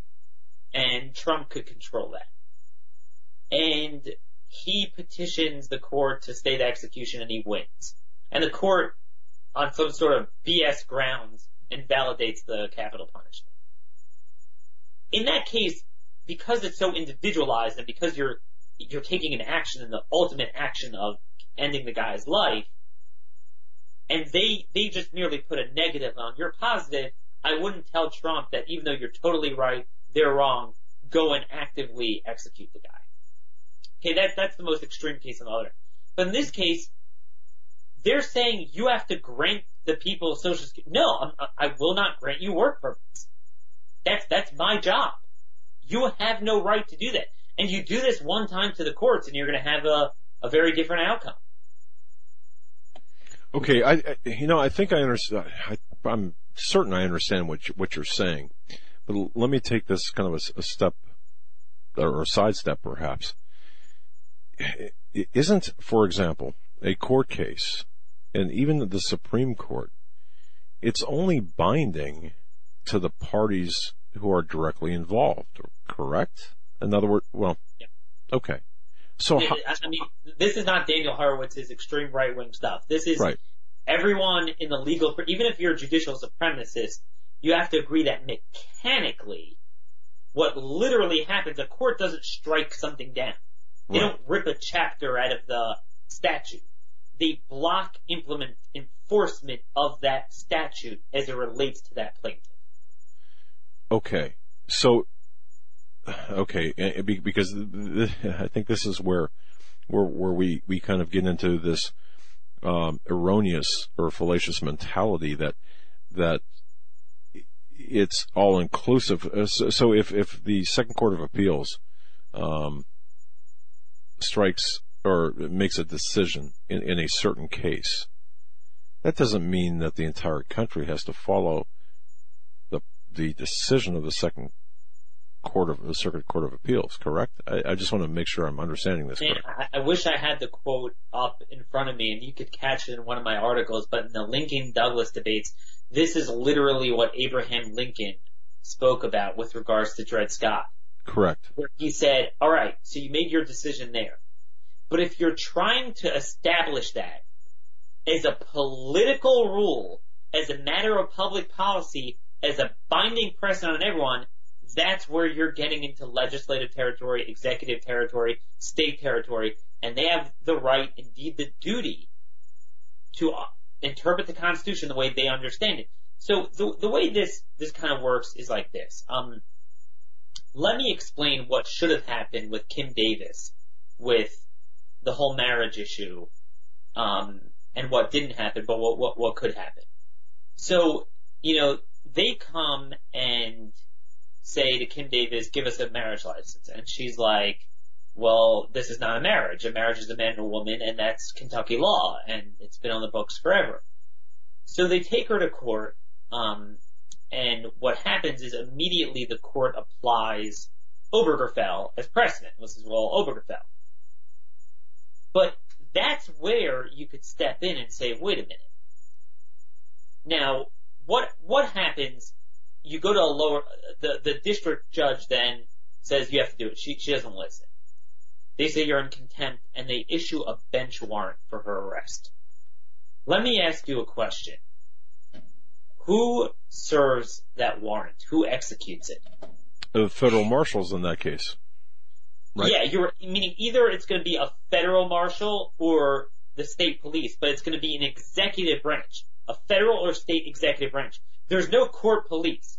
That pathetic judge doesn't get his fat rear end off the bench and, you know, put the person in handcuffs or send someone out. Right. Right. The founders, that's not a loophole. That's by design. The fa- that is a check. The founders didn't vest the courts with a way of executing their decisions. And that's why Hamilton and Federalist 78 laughed at the notion from anti-federalists that you'd have that judicial review would transmogrify into judicial supremacy. Because they're like, look, you know, if a guy just issues some crazy thing in a case, like a man's a woman, a woman's a man, a border is not a border, amnesty's the law, you know, the, the executive branch wouldn't enforce it. Um, and certainly when they're mandating a positive action to arrest someone for not doing it, uh, our Constitution says the opposite. Right. We mustn't, we cannot send out the marshals to execute that bench warrant. Um, execute it yourself. You know, the same thing here with, uh, funding for Planned Parenthood. A court says Planned Parenthood is entitled to $1.7 million of state funding in Ohio. Hey, hey buddy, you go take your bank account and give them money. You know, Because we ain't that, doing it. that's what people don't understand. We Right. could at least start pushing back on them when the consequence of their ruling is to place a positive on our negative rather than at least a negative on our positive. and then and then see how that plays out individually. But with the president, let's say he decides not to enact uh, the positive that you're talking about. Uh, obviously, the consequences for him are going to be different than you know the the Kim Davises of the world. What, if anything, would the I think. Wait, wait a minute. Uh, to, Elections. The, Okay. okay. Okay. I, I mean, th- Go on. Go on. Go on. judges aren't elected precisely because they're not supposed to make political decisions. And that's the point. A lot of people, the reason why judicial supremacy has taken off is very easy to understand. Finality is something a lot of people like. Well, you have, you know, Congress passed it, and you have the executive branch, and then it goes to the judiciary, and they have the say, and then that's it. But that's tyranny there is no finality on broadly based political issues that affect everyone, not just one individual case or controversy. That's tyranny. The founders didn't want finality. What happens? So Madison spoke about this directly in some of his letters, what the design was supposed to be. Each branch uses its powers to push back against each other. The legislative branch like, screw it, I'm not funding this, I'm cutting off funding. The executive branch, they, I'm not enforcing this. Okay, then people take it to court again and the courts respond back and issue another opinion in that case or controversy. No, there's a right to gay marriage. There's a right to amnesty. There's a right to 50 million days of early voting. What ultimately happens is it goes around and ultimately the people decide. Through outcry, through elections, ultimately you see if the courts I, I forgot there, there's a great line and, and um and I forget which justice said this, but it's based on the compelling nature of their writing. That's all it is. If you have a beautiful opinion, wow, that that's man, that's really what the Constitution means. People will see it. If it's a pile of horse manure, they'll see that too, and it should be treated as such. And and that's the point. Um, ultimately, the people decide. The worst thing you could do is take every consequential political question of our time and lock it up in the unelected branch of government with life tenure, and there's not a darn thing you can do about it. That is the worst form of tyranny we didn't even have under King George. That's very well said, and, and Wow. uh, our guest Daniel Horowitz, uh, Conservative Review is the website, and just a, a fascinating insight into the battle that we see unfolding between the executive branch, the judicial branch, what's supposed to be a separation and balance of powers, we're seeing being turned around and used for something it was never intended to be used for, and we're seeing these uh, wide-ranging consequences, uh, you know, from uh, homosexual marriage to amnesty to all these things that are affecting our society. And I think you just summed it up, Daniel, in what you just said. These issues were never supposed to be uh, finalized by an unelected uh, judiciary, and that's what we're seeing ha- happen. And not only that, but the the people and then the government are uh, abiding by and enforcing those erroneous decisions, uh, thereby giving them even more credibility, if you will. And I think it's because a lack of understanding, even for uh, some of the, the smartest legal minds out there, uh, or by design, uh, you know, through not sharing this this kind of information. What can the conservatives do, especially in this time of fracture, to organize? To obviously, it's a bottom up solution that we need. Any ideas as far as how we can uh, better organize and better get people involved to take action in their local, state, and then federal communities, rather than the we see the opposite. Everybody focuses on you know the presidency and the executive branch, but real change can be made from the bottom up. Any insight as to how we can better organize and, and come up with ideas? I, I agree with you on the state and local thing, uh, and I think we need to make localism great again. We need to make state legislatures great again. The part of the problem is you first have to attack this on a federal level because the states are are schleppers. Uh, they they're nothing. They've been reduced to rubble. I mean, I'm just telling you, every single good thing Republican legislatures has, have done, and there aren't many relative to the amount of super majorities they have. The courts have, the federal courts have just stolen it. So, um, what I would say, the one galvanizing issue right now, I would say, is to push for Jim Jordan as Speaker. And the reason I say that is not so much because I think he's going to win, because there's too many pukes in, in the Republican conference in the House, but he's committed to starting this new contract with America, a new platform, um, and running on some of these issues like taking politics away from the courts. And he is willing, I believe, to use this platform and lead the Freedom Caucus members. And what your listeners could do is call their members and say, who are you going to support, support for speaker? I will never support you if you continue the swamp and support Kevin McCarthy. If you have an open seat, a congressional seat with a bunch of candidates, who are you going to support for speaker? That is the first thing. You know, Trump has a lot of good instincts on, on a lot of issues. He's made some good changes where he could. But Congress is horrible. Yep. It is just horrible. And unfortunately, Trump goes along with a lot of the things they do and signs a lot of their budget bills that have a lot of awful things in it. So that's why it's so important we have this fight over the speaker's race. I'm not saying that that's in the long run the most foundational thing to properly educating people.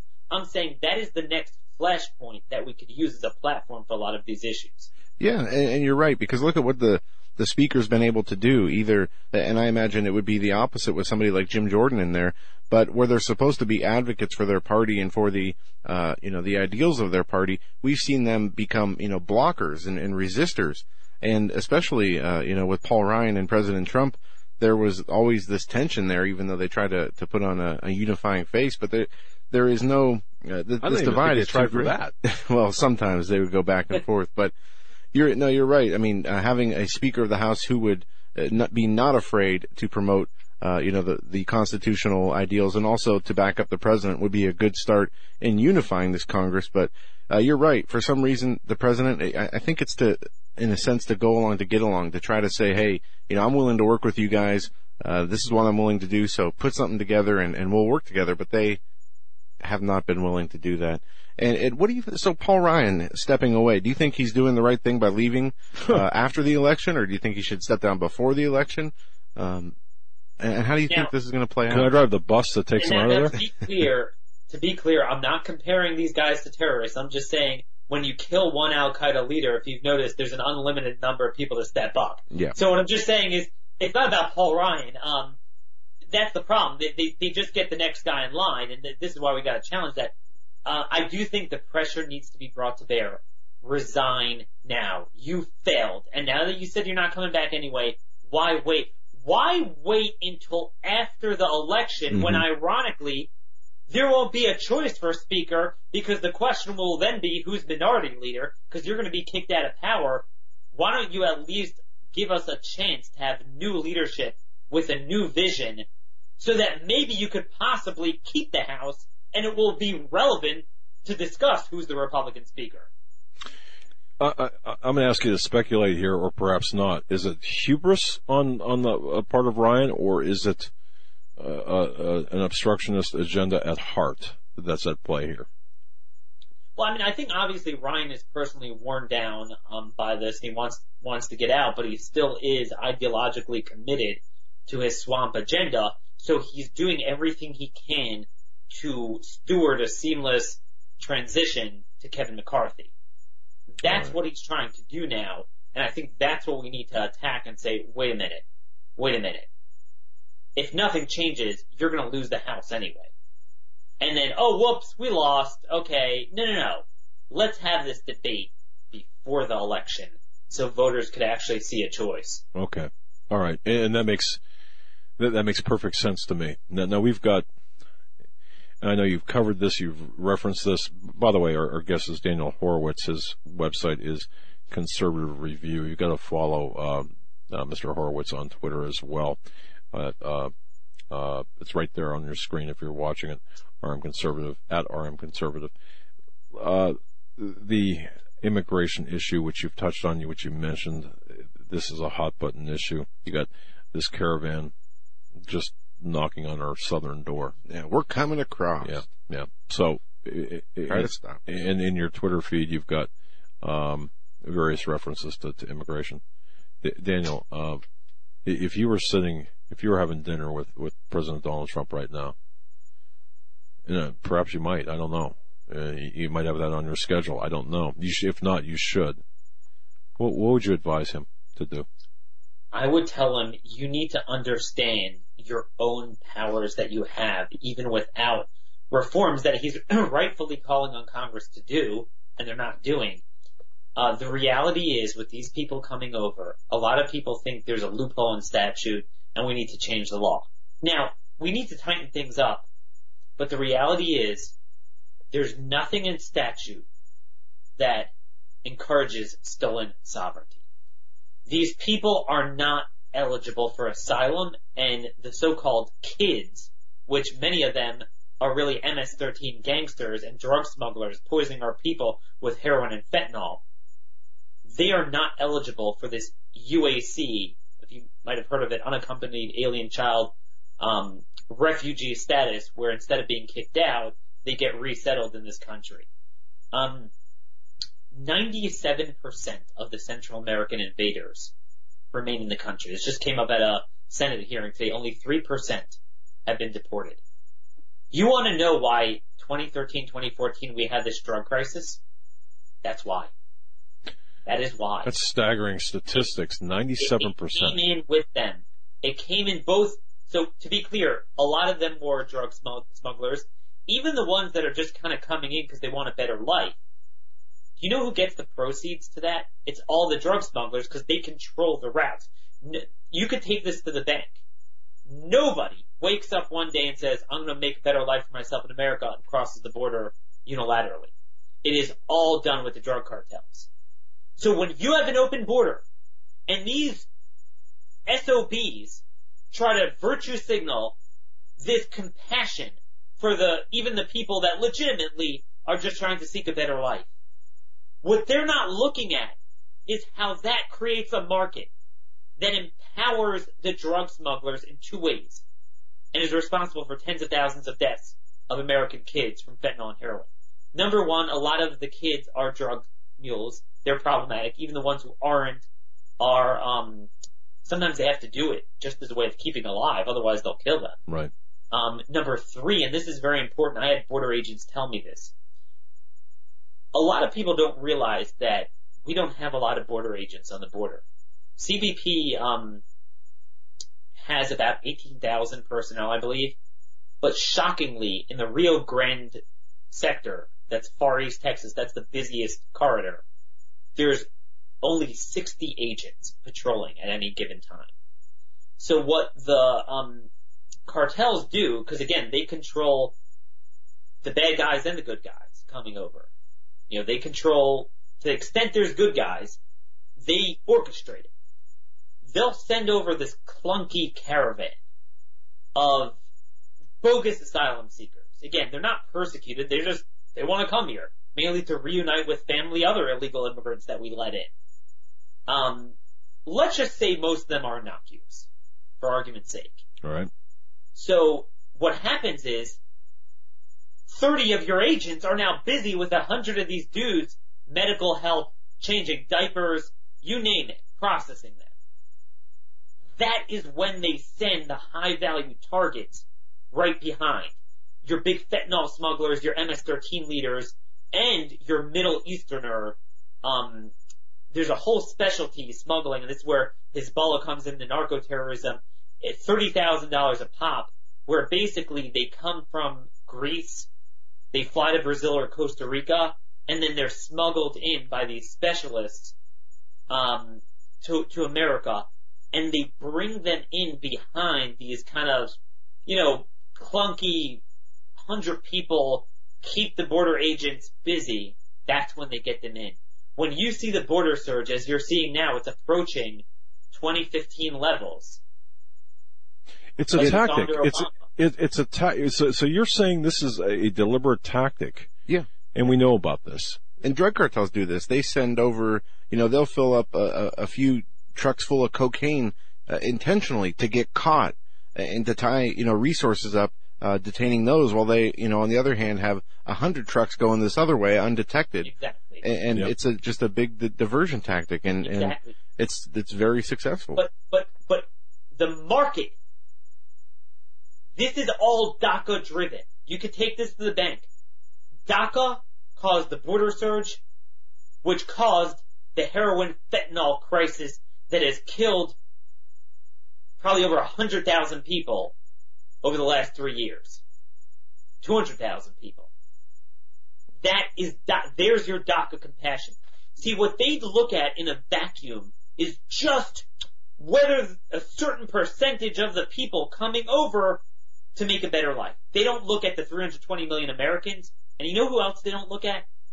The 120 million or so Mexicans. Do you know that when Obama started suspending immigration enforcement, border and interior, and it created this entire market of smuggling human and drug and gangs for the cartels, it led to such a turf war that hundreds of thousands of Mexicans were killed from 2010 through 2013. 29,000 were killed last year. You know, it's sexy to talk about death and mayhem in Iraq and Syria, but we have this on our own border, and this shouldn't even be political. Where's the sympathy? I understand Americans suck. I get it. You're not allowed to care about Americans. I, I get it. That, that's not politically correct. But what about the Mexicans? That's what an open border creates. That you're you're you're you're helping almost nobody except for maybe really just a relatively small number of people that supposedly make a better life for themselves in America. But what about all the people left behind from the drug violence in their communities? We could put the drug cartels out of business tomorrow by saying, I would advise them, make an announcement, public, translate in Spanish. We're done with amnesty. Never, under any circumstances. No amnesty. That, that program is done. You come here as a kid, pursuant to statute, you're not severely trafficked, you're self-trafficked by your own family. You're not a victim. It's explicit in statute. You're not eligible. You're deported right away. You come here just because you want to reunite with your family, or you don't like that Honduras is a crappy place, or a blank hole as Trump would call it, um, you know, that's fine. But statute says you have to be a persecuted ethnic group, persecuted religious group, persecuted for your public opinion, or something similar to that. And I can tell you the people coming are not being persecuted because they're expressing views for free market healthcare in Guatemala. Yeah. I mean, say what you want about Guatemala, it's a very ethnically homogenous place. It's not like the Yazidis being persecuted and that's what the statutes are for. So you do not need a fix. I, you know, I, if we had a good Congress, we would do some things. Trump needs to understand he has that power. It's called a rocket docket. You have a docket, you send asylum specialists right to the border and have a 30 second hearing. You out, you out, done. If you do this for a couple weeks, the entire ability of the drug cartels to do what they're doing shuts down. Kind of like what they do uh, now with uh, DUI checkpoints, where they have judges at the checkpoints signing warrants for probable cause.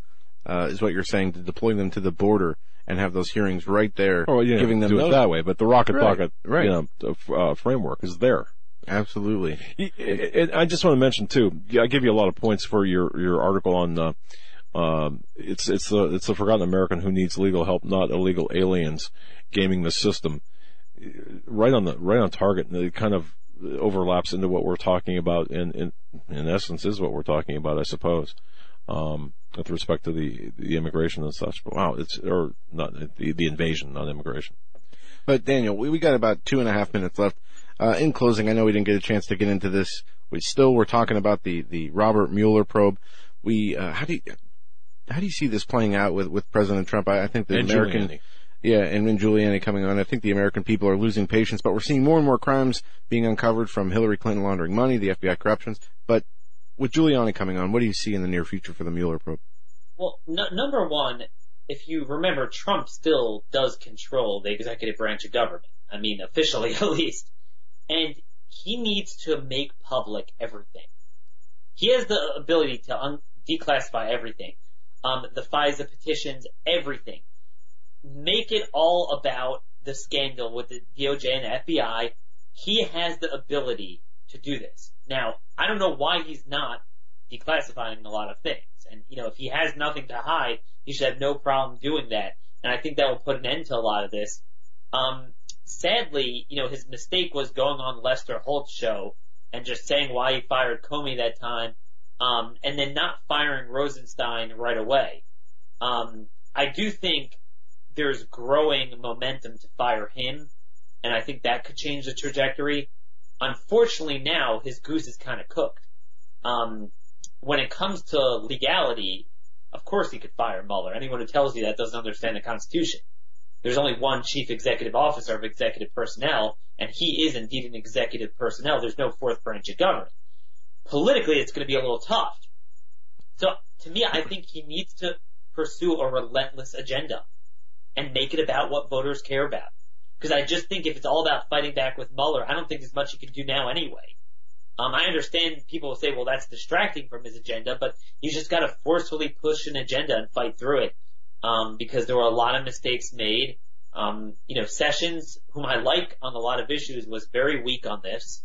Yep. Um, and, and that's the thing. The best defense is a good offense. He's got to go on offense and make public all of the stuff we have from, from Strzok, from Cheryl Mills and Hillary Clinton scandal.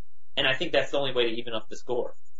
You know, Daniel Horowitz, thank you. I'm going to thank you for raising the IQ levels of our program by leaps and bounds by your appearance. Awesome stuff. You know, this is this this is why we turn to Daniel Horowitz.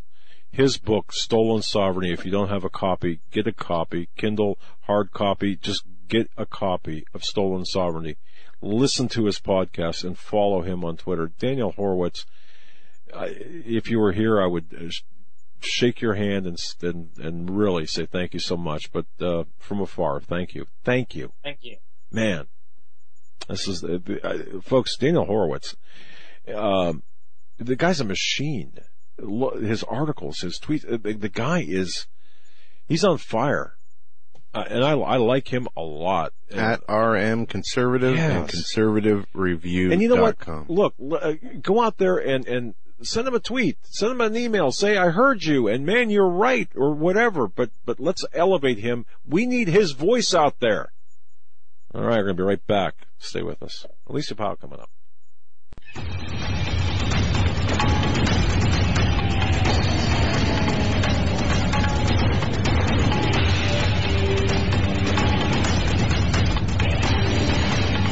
How many people saw the Diamond and Silk testimony today as uh, they were put under oath and testified in front of Congress today?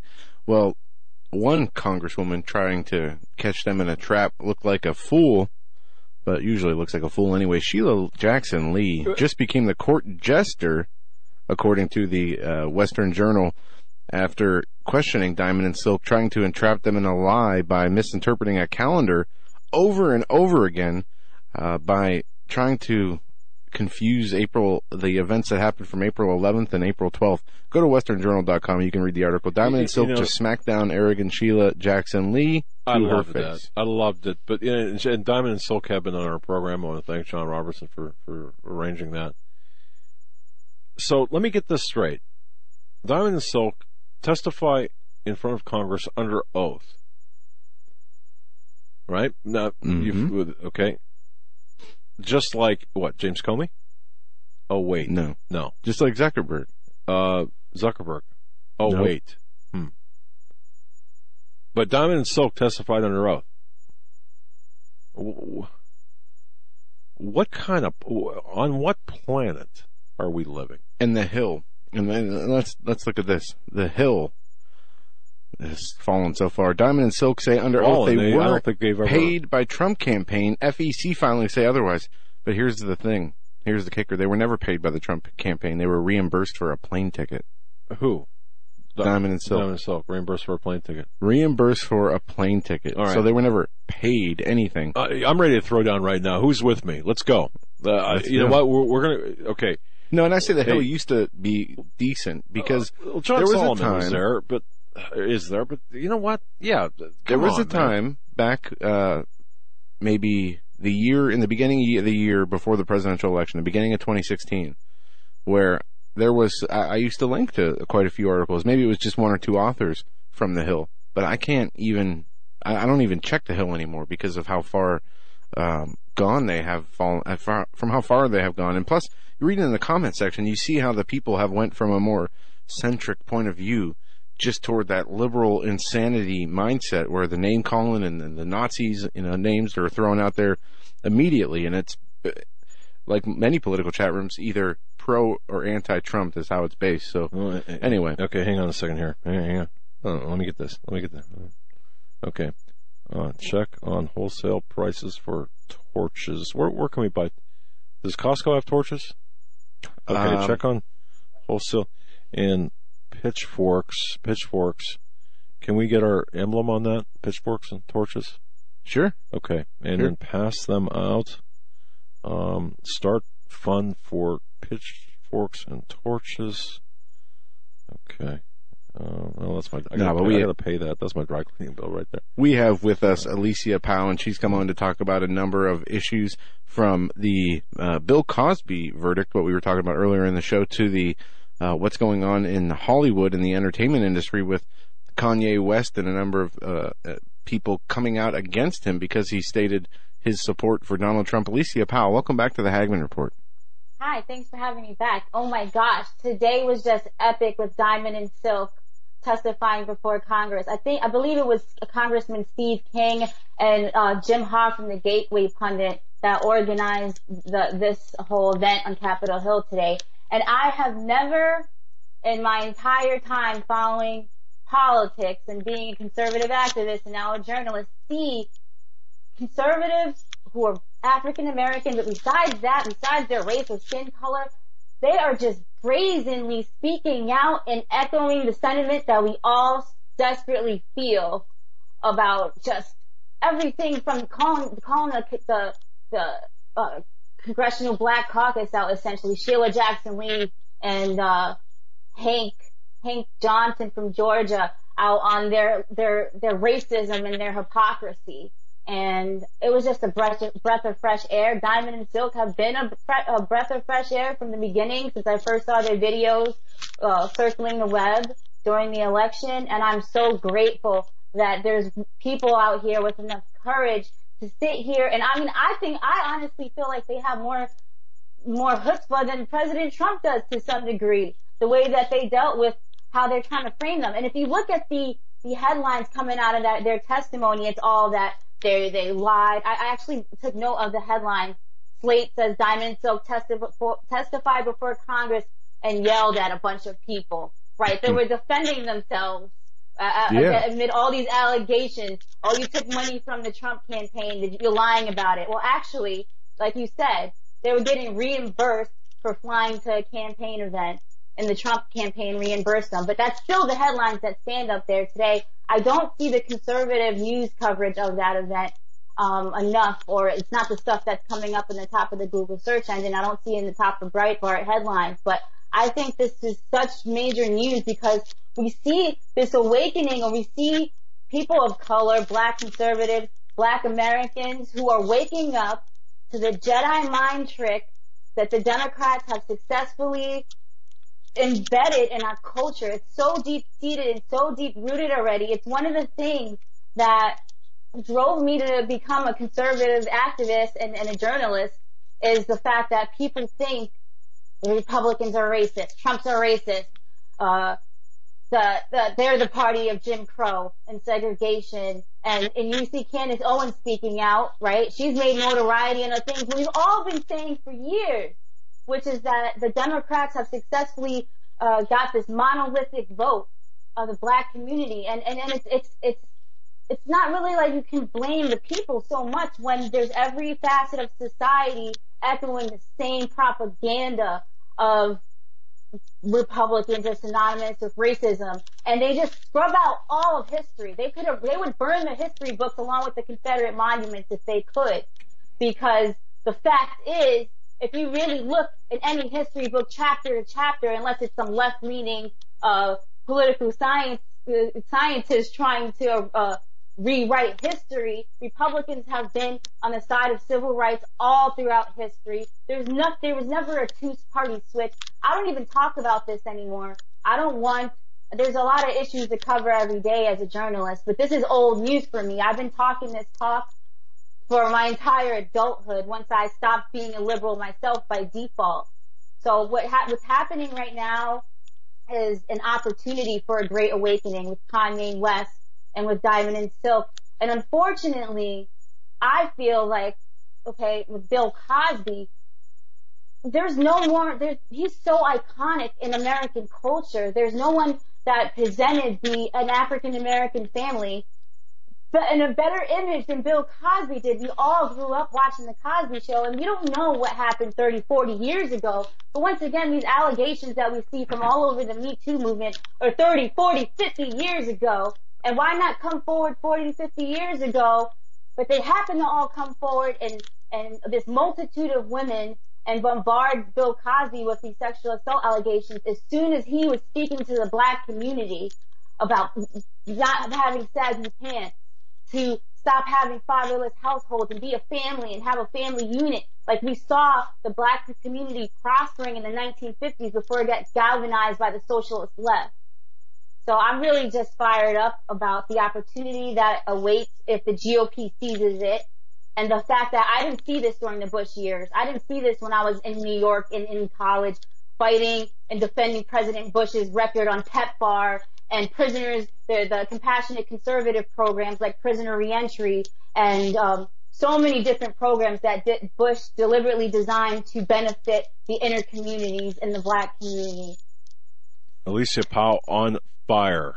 And I'm telling you, it's a well-deserved, well, well-directed fire indeed. Um, wow. What she said.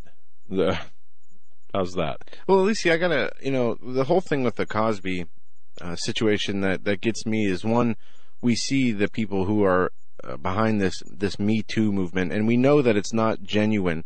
These people are not coming from a place of concern. They don't want you know these people to heal. Uh, they, if anything, the people, especially in Hollywood, have done any and everything that they can to cover this kind of behavior up. And now they, you know, because a, a few people have come out and spoke out against it, uh, they want to jump on the bandwagon or appear that you know they're not one of one of the the monsters that they're portraying other people to be. But I don't think the majority of the American people buy it. And then with Bill Cosby, uh, you have to ask yourself why? Why now? He was if he was doing this in the end of his career, he was been doing this throughout his whole career, is my assumption. And and why now? And that's my big question. And um, you know, this whole Me Too movement is a problem.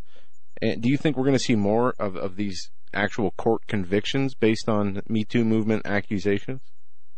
I mean, they nailed Cosby, right? Whether the allegations are true or not, we'll never know. We're not the women who were there when he allegedly gave them drugs and sexually assaulted them. But what kind of integrity did you, integrity do you have when you're sitting and seeing Bill Cosby uh, promoting himself as a a family man on the Cosby Show for decades and being the epitome of the American family, the American black family, which has fallen apart because of liberal policies.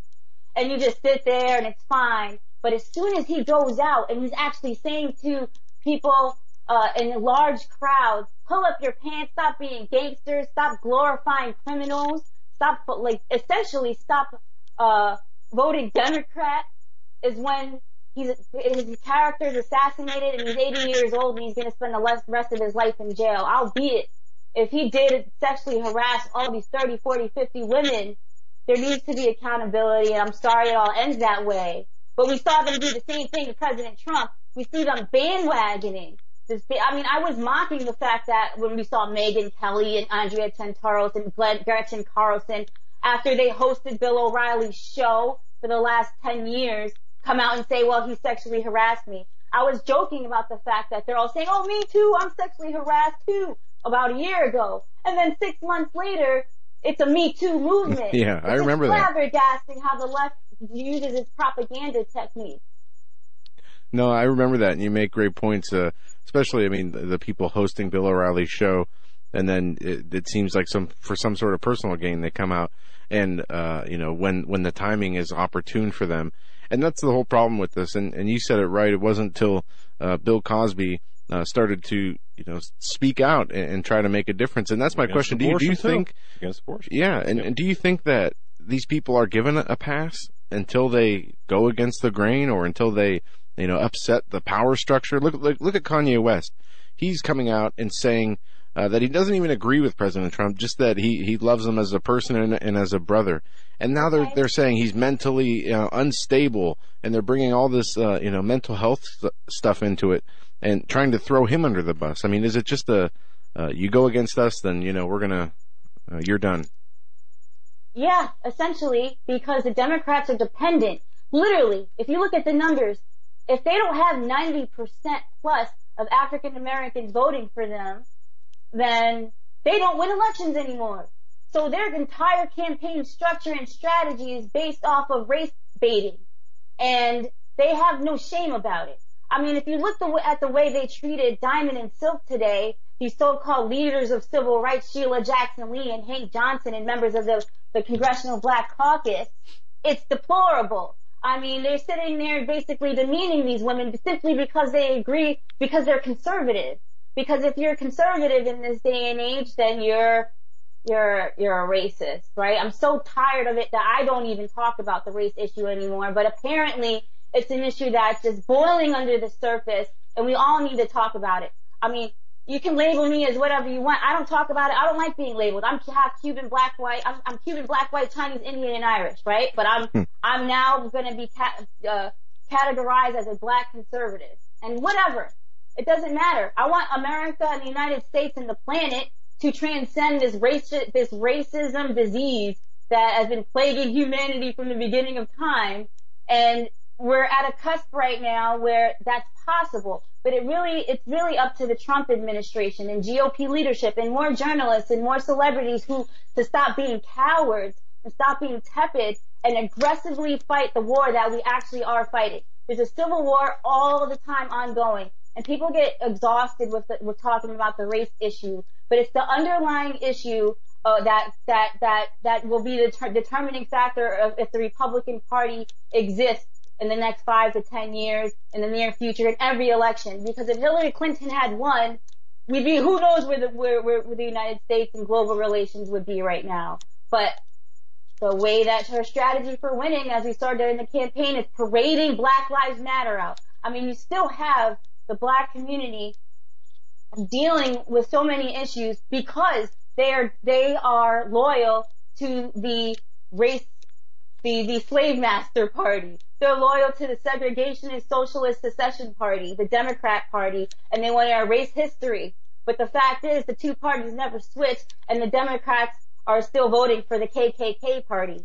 And that is why we see lots of African Americans in housing projects and, and, uh, uh, over the number and, and food stamps. And mm-hmm. we see the culture basically self, uh, self-destructing because people need to wake up and start thinking for themselves, which requires a lot of work. Because if you sit here and you just, you know, maybe you're specialized in medicine, maybe you're specialized in being a rock star, so you're not spending that time reading the history or following the news cycle every day to see how everything spins to basically Jedi mind trick us. And once this happens, there's tremendous ramifications. I mean, if we can win this civil war at home, where we're constantly battling these race relations, and we were to have like the celebrities in the Hollywood on the conservative, pro-American, pro-freedom side, we could easily win a war against North Korea you could easily win the hearts and minds of the people in um, in Iraq and Afghanistan because I feel I mean like George Bush said a lots of times freedom is innate to the human soul people will fight for it but they believe the propaganda of the celebrities because the celebrities in Hollywood and musicians the pop culture has more power than the White House it has more power than politicians and they're all working together the the leftist politicians and the Hollywood leftists to galvanize the culture and galvanize the country. And we really need aggressive measures to defeat defeat it all. And one of the the key points that you bring up is something that I found uh, probably uh, the easiest way to do this is, is to go on YouTube and the, there's a Prager University video, the history of the Democratic Party, and maybe it's about five five and a half minutes. But uh, as you talked about the they like to talk about a history of, of they switched because the Democratic Party has been the party of slavery and against the civil rights and uh, they try to uh, reframe history as though that they were on the side of freedom. They were fighting for pro civil rights when that is not the case. And I know that might not seem relevant to today, but if you want a, a, some good insight into that, there's a, some great videos on YouTube and I would recommend the history of the Democratic Party from Prager University as one of those. But Alicia, this is what they do when they can't win an argument, when they don't have the, the facts or the evidence on their side in, a, in an argument or debate. I've seen it on CNN a thousand times. They instantly throw the race angle in there. And it's, it's, there's no way to prove against it. There's no way to, to fight against it. And that is why it is, you know, the genius of this circular logic that they have, uh, that traps people. I, I would say, you know, lower IQ people or people who are not awake or, or realizing the truth uh, that it traps them in that, that, that mindset. And it's unfortunate, but it's effective at the same time. I mean, you have this, this party, the Democrat party that's supposedly for, uh, civil rights and looks at black people without the racist lens that the conservatives allegedly do. Yet they sit there and argue emphatically, yelling at the top of their lungs, just that's what they do. They get their base angry. That's how they win. Someone gets killed and they use that. They use it to win elections. They're happy. They, mm-hmm. they, they, uh, they use tragedy as an opportunity to win. They use, you know, so they're out there telling, they're out there galvanizing minorities, Hispanics, and black people to believe that, uh, if you, the Demo- Republicans are racist and want to drag us back to the days of Jim Crow by enforcing voter ID law. I mean, and then you got have like a, a there's video of a man in the street at uh, this reporter conducting a man on the street interviews, asking people, "Well, do you think it's racist if yeah. uh, you have to show your ID to vote?" That. And they're like, "No, I show my ID to go everywhere." It's such an elementary argument, yet the the Democrats have got so many people. You have to break it down to my liberal friends. It's not racist to show your ID to vote because they're so inundated with this propaganda. And the fact is, if you are, if your heart's in the right place and you're searching for, searching for truth, you're going to find it. You're going to look in history books. You're going to start watching the news. You're going to wake up. And that is what the Democrats are afraid of. That's their problem. If people don't stay ignorant, they're going to, and they're willing to have fresh eyes and listen to when the president speaks or tune in racist Fox News and listen to racist special report with Bret Baier, which is all fact-based for the most part, then they're going to wake up. And the Democrats are going to lose power. What will the planet in the United States look like then? I have no idea because it's never happened yet, but it can happen. yeah, and another thing that they do is uh, through incentives. You know, the uh, the welfare programs, the other uh, social mon- monetary programs that they, uh, they'll, they'll, if they can't win your your vote over, uh, with their lies and propaganda, they'll you know hand money out in order to in- ensure those votes, and it's a it's an ugly system that we're trapped in. But Alicia, I want to make sure we cover this in the last five minutes we have. Uh, this whole thing with Kanye West supporting President Trump. Obviously, these people can't take any dissension amongst the ranks. Why are does the left feel the need to attack uh, his mental health at the uh, you know as soon as he comes out and, and says that he supports the president? Oh, trust me, I'm sure they're looking for some women to go and say he mm-hmm. raped them too. Mm-hmm. I'm sure they're looking to, because, I mean, that's what you can do. I mean, I've experienced that myself. Oh, she's brainwashed. She's crazy. Someone brainwashed her. I originally, I came from being a liberal and actually going to leftist protests, anti-police protests when I was 17, 18 years old. And when I woke up to the truth, I thought it would, it would resonate with people automatically. I thought, listen, oh my gosh, I just read chapter after chapter and all these documentaries about the Democrat Party's racism and and they're lying to us, guys. Well, it was I was not perceived well by by the people yeah. who I love and know the what most. So basically, they have to castigate Kanye West. He, if you have hip hop, which I would argue is the most powerful force on earth. There's people I've met from Morocco. There's people I've met from all around the all around the world, and they might not speak English but they know Tupac's lyrics. They know Kanye West. And that's all the English they know is the lyrics of their song. So that's how powerful hip hop is. And if Kanye West used this to, I mean, hip hop music is, is inherently conservative, right? It's inherently, inherently capitalistic. So start rhyming about the truth and start, um, creating music that's pro-American and not glorifying gangsters and, and prostitution and drugs and all the things that hip hop has become, which it didn't start as. So the left is going to destroy Kanye West. Perhaps I don't know. I've never seen. I've never witnessed. witnessed we've never witnessed this before. Will his family, will the Kardashians abandon him? no, they were sticking up for him. They're sticking up for him thus far, and the ramifications of that are tremendous. Because if we had, when's the last time the United States, the the Hollywood and the culture in the United States is pro-American? I mean, you think back maybe to some part, parts of during the World War II or sometime during the 1940s, but Hollywood's always been infiltrated by communism. So if we have Hollywood wake up, the, the fact that you watch the news, you might not really study politics, you might hate politics, but we love movies, we love music. That's what speaks most to the human spirit. And I think that the GOP just needs to seize the day on this every day. We need to aggressively go to the projects with surrogates like Kanye or Nas and, and talk to the people who have the highest incarceration rates in the in the country, who have the highest uh, dependency on welfare and food stamps, who have thought single parent household and uh, high rates of abortion. All of these things are because of the feminist movement that so-called helps women. All these things because of the leftist version of the civil rights movement. LBJ's Great Society, which is basically developed housing projects as a form of segregation. And he's like, it, it, what's going to happen next? We'll find out.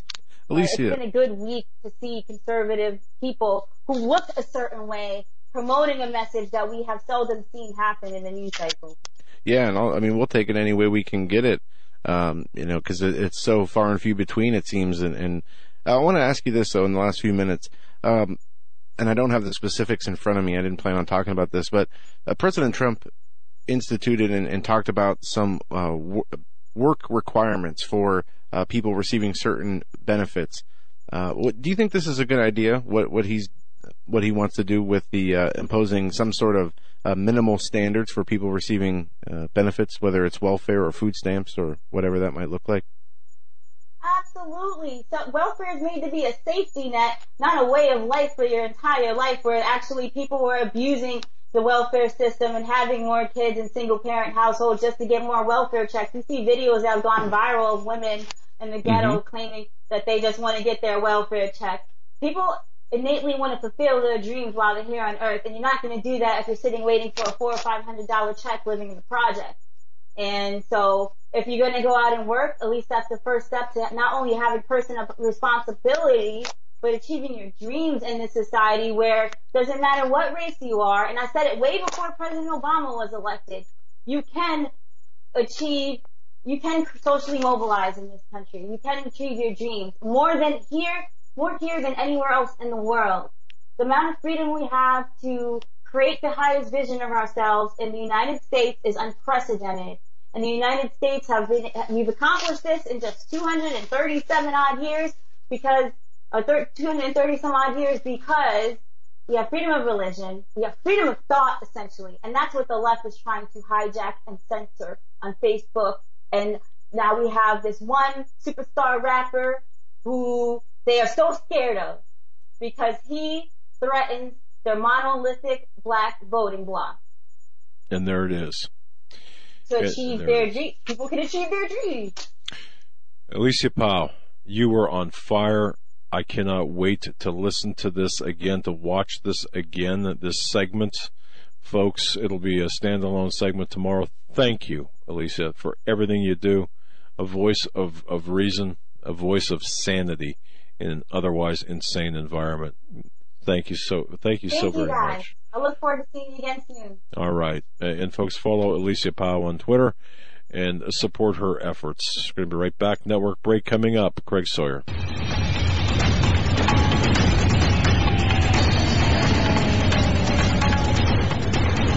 And welcome back to our final segment on this Thursday edition of the Hagmann Report.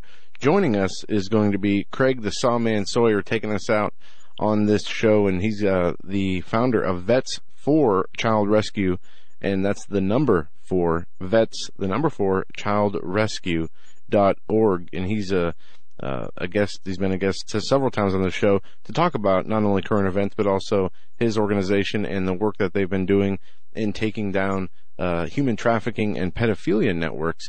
And Craig is going to be uh, coming on, and we're going to talk to him about what he's doing, what he's working on right now, and some of the the battles that he finds himself in uh, as we move forward through this crazy landscape. But first, before we uh, go to that, how many people saw the pictures from the uh, Pompeo meeting with Kim Jong Un over Easter that were released by Sarah Huckabee Sanders today? Uh, kind of throwing that out there that there was a surprise meeting on Easter. Excuse me, I switch my earpiece here.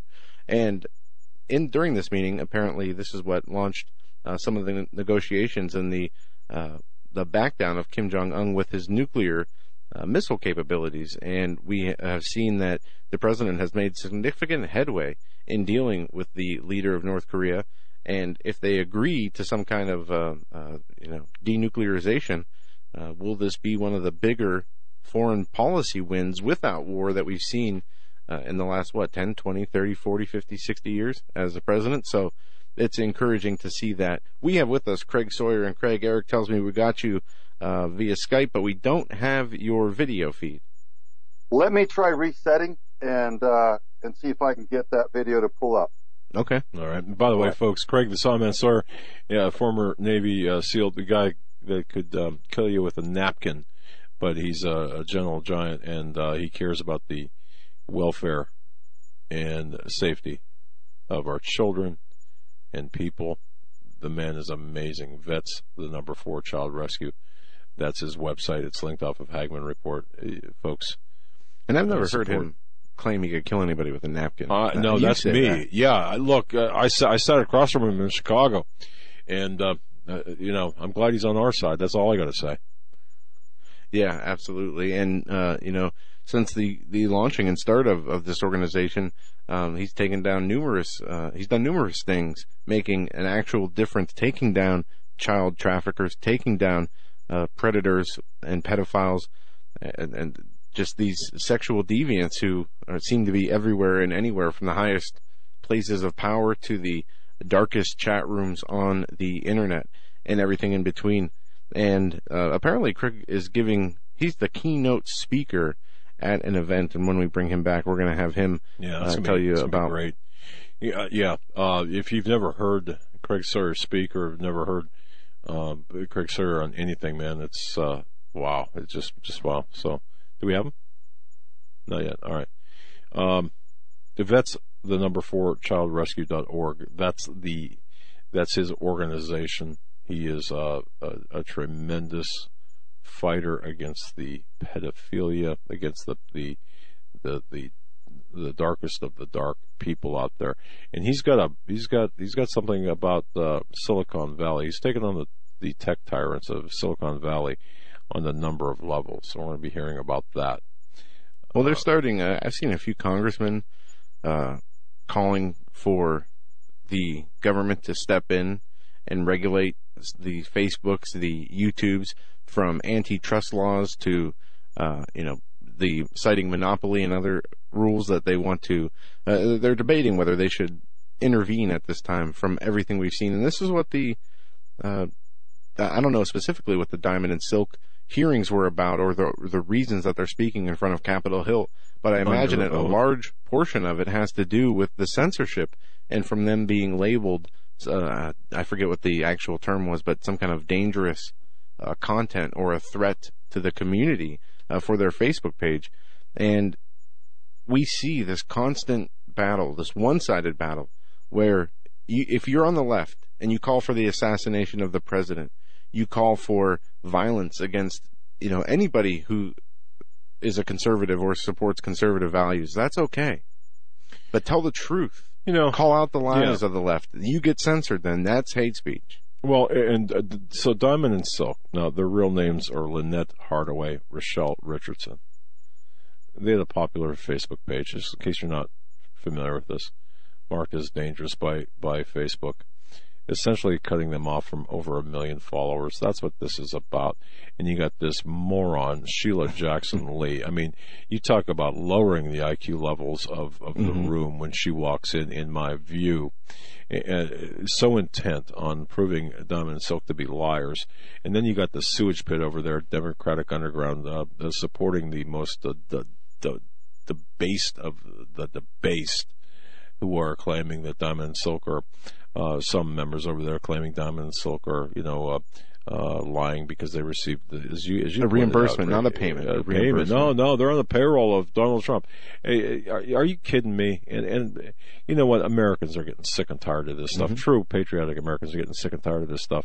And I would I would have paid good money to see Diamond and Silk go off on on um, all all of these uh, these swamp creatures over there in, in the uh, uh, sewage pits. Well, it's recorded and it's on YouTube, and you can watch No. I'm talking about uh, man. I, I'll tell you what. Um, I, I would love to see uh, either either one of them say, "Oh, it's on now," and get up and start, you know. But anyway, that's I'm going to post some of the. Uh, I'm going to post at least one article with a link to the video up on Hagmann Report after the show. But we have with us Craig the Sawman Sawyer. Craig, uh, we hear you're give you're a keynote speaker. Where, where are you speaking at? Uh, well, I'm speaking at an event tomorrow night in Tucson, Arizona, for three organizations that are all aligned in counter or countering the child trafficking epidemic that we're seeing in the, in the United States. So the main organization that I'm there to support is called Sold No More.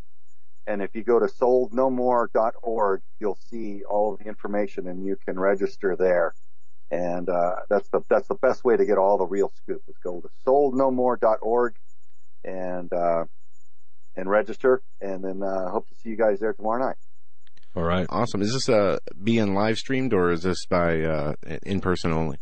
No, I think it'll, it'll be in person only. It's, uh, it's not, I wouldn't call it a pri- private event, but it's, um, uh, it's not something that I think they would necessarily want blasted out to the entire public. So I'm going to talk about a little bit of what we got going on and, and, uh, some victories and strategy and, and, uh, teamwork. So it, it, it'll be a beautiful evening, uh, teamwork, uh, a good culture of unity there. Uh, some great people involved. So I, I'm proud to be part of it. Okay, soldnomore.org. Tell us again where this is going to be. What city? Uh, in Tucson, Arizona, Tucson. at Pantano Christian Church. All right. All right. So if you're if you're nearby, people can register, get tickets, whatever, or just show up. Uh, they'll need to register, but then they, uh, it is, uh, there's no charge. For Okay. The. All right. All right. And you've done some great work, obviously. Uh, vets, the number four child rescue, vets for child rescue dot org is Craig Sawyer's, uh, organization. So, Craig, uh, Silicon Valley, the tech tyrants, uh, the, uh, the, the, oh man, I don't even know the, the perverse, the perverse out there. What's going on with these creatures? Well, I think we're starting to see under the hood of what's going on, the culture of Silicon Valley, who the power players are that, that run that industry. Uh, they've gotten a monopoly now, a true monopoly, and Zuckerberg can deny it um, directly to Congress because he's not under oath. But I mean, we see that uh, it's become a a utility function uh, just like the, the, the phone service used to be. They they broke up Ma Bell because it was it was too much of a monopoly. There was no competition, and it became uh, problematic. So um, I think Facebook has become a problem only because it's been mismanaged and it's been turned against uh, the good people. It's been turned against the the patriotic Americans, against anyone with any sort of conservative view, uh, traditional family values of a loving mother and father. Um, they they seem to just have decided to take it upon themselves at Facebook and all the all the social media platforms from Silicon Valley really uh, to suppress the traditional American core values, um, the voice of we the people, and it's it's really ugly to see. And they can try to deny it, but I mean now the the numbers don't lie. I mean they're like as an example, I've got 170,000 followers on my Facebook page. Well, in years past, man, I could post something that people would be interested in, and it would it would get a certain reach, and now it's it gets like one percent of that reach, and so it, it it doesn't take a rocket scientist to realize that the suppression is severe, and uh, all they've got to do is just uh, log you into their algorithm and flag you uh, for suppression, and then you get uh, constant notices like I do now from all my friends and followers saying, Craig, uh, where are you? I haven't seen you in months. And I'm like, man, I'll post several times a day about the positive and great things that are going on. And I speak the truth about what I see that's corrupt and wrong. And uh, I just, I speak my mind. And uh, they're like, we're not able to hear it. We follow you. We want to hear what you have to say. And, and uh, Mark Zuckerberg and Facebook are hiding your posts from we, the American people. I'm like, man, that's, that's ugly. So I, I'm big on 1A. I'm big on the freedom of speech, and uh, um, I, I don't like in any way calling for the federal government to get involved. I don't think that that's um, usually the answer uh, on, on almost anything. But when you have something that becomes really uh, a utility and it becomes a monopoly uh, on the and a platform that's the primary platform, which most people conduct their liaison and a lot of business and, and personal networking. and They've got their personal network invested in all their images and their family contacts and all that. Um, if it begins being radically abused and the owner and the CEO, the management are, are denying it, saying, no, uh, no, we're not. But like, uh, rancid little children playing a game that they, they secretly are. And, uh, then it becomes, they make it a problem. So had they just managed it in good faith and let people communicate, uh, and let the public have their voice, uh, wouldn't have been a problem. But now I think people are really ticked off and they've seen that it, it's, it's completely political now and they've targeted the, the best American citizens like Diamond and Silk. I heard Right. you guys mention them as I was coming on. Uh, that's ugly, man, and that's shameful. So what drives it? You know, that, that's, that's where we go to next is why would Mark Zuckerberg set the culture there at Facebook to attack American veterans, families, patriots, and people with strong moral decency Because and he's a values? punk. Because he runs Well- a punk organization, in my view. Yeah, but where would he get that idea? Uh, Mm, who's, that's true. Who's who's bending his ear? What meetings is he a part of? Why do why do uh, the things that he suppresses uh, line up completely with the the core values that the that the anti-American globalists dislike and cannot tolerate? And uh, it, you see the same things, the same scumbaggery in big Hollywood um, and corrupt Washington D.C.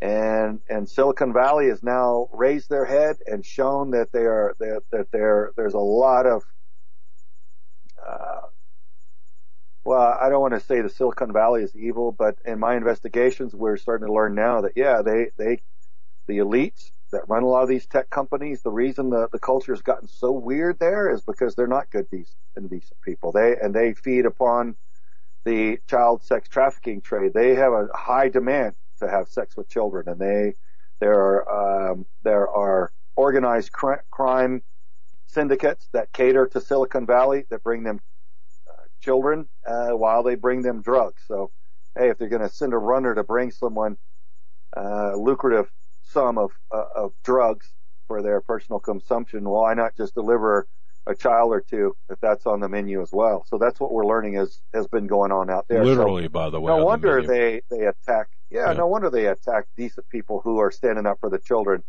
Uh, they want to try to bend everyone's mind and and and bend everyone's perception rather that uh, somehow raping children is good because that's what they're into and they, they want to normalize it. They want to make it seem okay. So they've they've shown themselves, guys. They're they've shown their hand. They've tipped their hand, and I think we, the American people, need to sit up and take notice and and calculate what that really means. And can we allow? Can we afford to allow those child rapists, drug addicts, and those that hate the country that provided them the sanctuary of freedom and liberty that allowed them with no life experience to write some code with daddy's trust fund money and start a social media platform and make billions and bite the hand that feeds them and attack the citizens and the, and the veterans that defended them and created the sanctuary that allowed them to thrive into, into these billionaires. Uh, can we, can we afford to just look the other way and allow them to control the narrative? Can we afford to allow them to silence our voice and continue unchecked? Uh, I I think that there need to be massive lawsuits. I think there Mhm. need to be coordinated class action lawsuits. I think we need to bring some of these scumbags to their knees and give them a wake up call.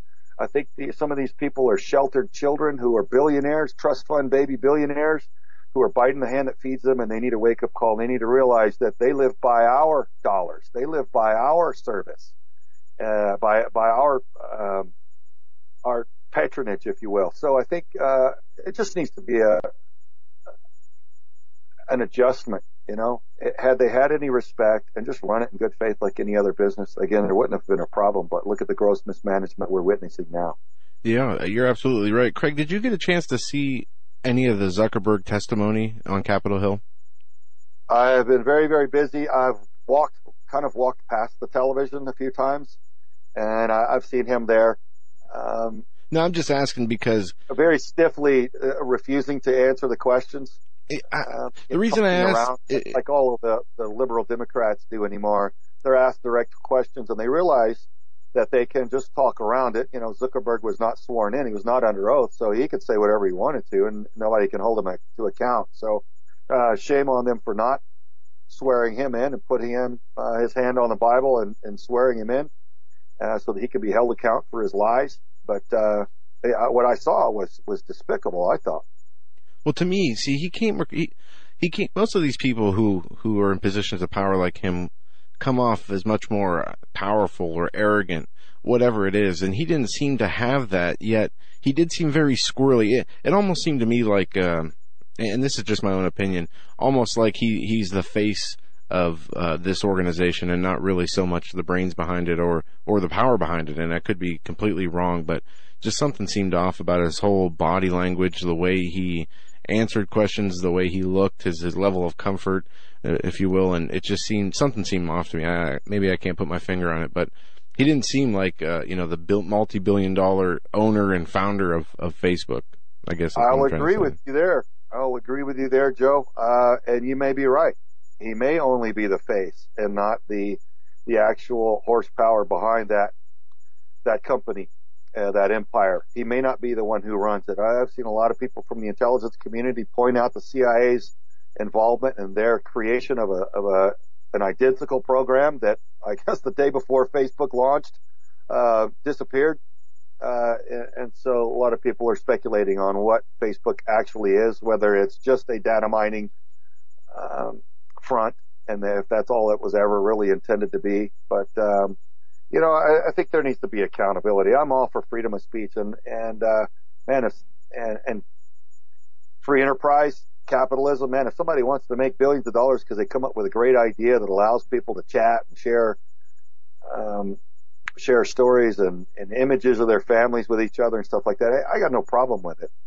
The only time that I, that I see that's a problem is number one, uh, I don't think anybody should be naive and think that your stuff's secure. If you, if you load it up on the, on the internet, you should ever assume that it's going to be secure to begin with. So I've, I've always assumed that anything I put up's, uh, you know, in the public domain. So I think a lot of people would be better off having that uh, realization. But, but two, um, you know, other than just the, the hostile intent of gathering that data for, for maybe uh, nefarious purposes, uh, when they start suppressing one narrative and highlighting another, I mean, there, there are lists of examples all day long of, of violent criminals and, and especially predators, amoral, sexual predators who are allowed to thrive on social media platforms like Twitter and Facebook, whereas anyone that's that's you know proposing that the American citizens defend themselves and stand up for the children, man, we are. Yeah, and mm. the Backpage, Craig, when you came on, and, and I didn't really understand what Backpage was until after that Friday, and you told us that it got taken down, and we saw the whole thing unfold with the two founders being charged with 93 counts from prostitution to uh, aiding human trafficking, and also found out that these people were uh, FBI informants and received an award from the FBI. One of the most interesting things about that whole case was the Women's March, the official Women's March organization, the, the ones who wore the pink hats for the uh, counter protest to Donald Trump's inauguration, came out in defense of Backpage and those same co-founders, overlooking the child sex trafficking and child selling that was going on there, completely ignoring that and saying that women's sex rights are women's health rights. Kind of like what they say with abortion, but it's just, uh, and I shouldn't be surprised by what these people do anymore, but I was taken back at, at the fact that they could have cared less about the children that were hurt through that website and through what those people were doing. Yep. They only cared about the right of a sex worker to be able to be paid uh, for her profession. It, it, seemed just totally off base, and, and, I don't see how anybody can resonate with with the, the, the same sentiments. Anybody well, with a soul. Off, it is off base, Joe um, if you take into consideration that these people uh, did not have a loving mother and father, or they were traumatized children and their brains haven't fully developed and functioned uh, properly from that trauma, which is tragic and it's and it's heartbreaking. And I and I I wish them healing, but I think we got to quit letting people be in charge who who don't have sound minds uh, because it's it's it's harmful for the rest of us. Um, it's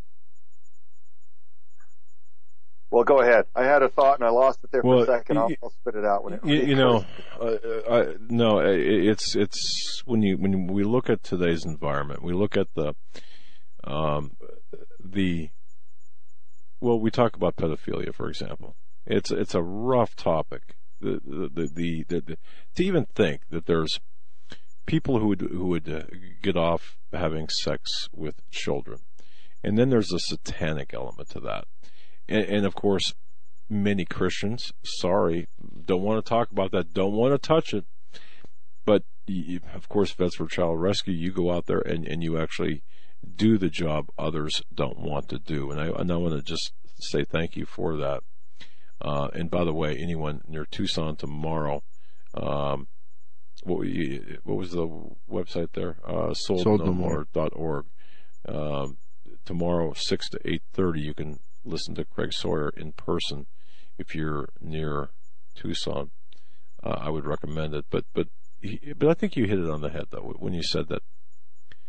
You know the the disintegration, the the the deliberate disintegration of the American family, um, the biblical nuclear family, one mom, one dad, nuclear family, not sixty three yeah. genders, um, not normalization of of you know uh, what was that minor attracted persons, whatever that is. Uh, you know, Craig, we have become too tolerant. We don't have a problem with intolerance. We've got a problem with tolerance. Enough with the tolerance. This I mean, they have a club, behavior. the Man Boy Love Club. Right. I mean, we deviant. tolerate that, and and this, these are things that we should not tolerate. And I, I want to make this point too, Craig. While we were talking about the social media companies, one of the big things that happened during the 2016 presidential election with the release of the Podesta emails was the American public's eye-opening experience to these uh, people's inclination for art, or what is called art, but was really, uh, you know, painted portraits of, of child sex abuse. And Instagram, of all places, which is owned by Facebook, was one of the main outlets where people found just troves of this content on all these different people who were identified through those emails that indicated that they were into this kind of uh, uh, pedophile s- style of art. And, you know, that stuff is allowed. Meanwhile, you have what you're doing being shadow banned, what you're doing censored, that trying to protect the children, trying to help them and, and save them. That is what's being banned. Yet that other content that these people, uh, the, the sick content, this perverted content, that's being elevated and left alone. And that tells us everything we need to know about these companies and about the, really the, the direction of our society that we live in. And we need to figure out how we can uh, turn that around and, and, and, you know, bring this back uh, into sanity.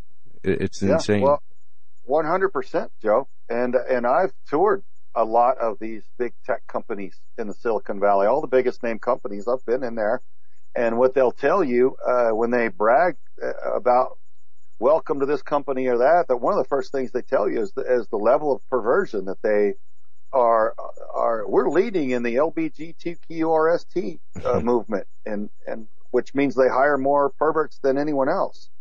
Um, of all types, and that, that's one of the things that they're the most proud of. It's it's interesting to see the, the culture in these.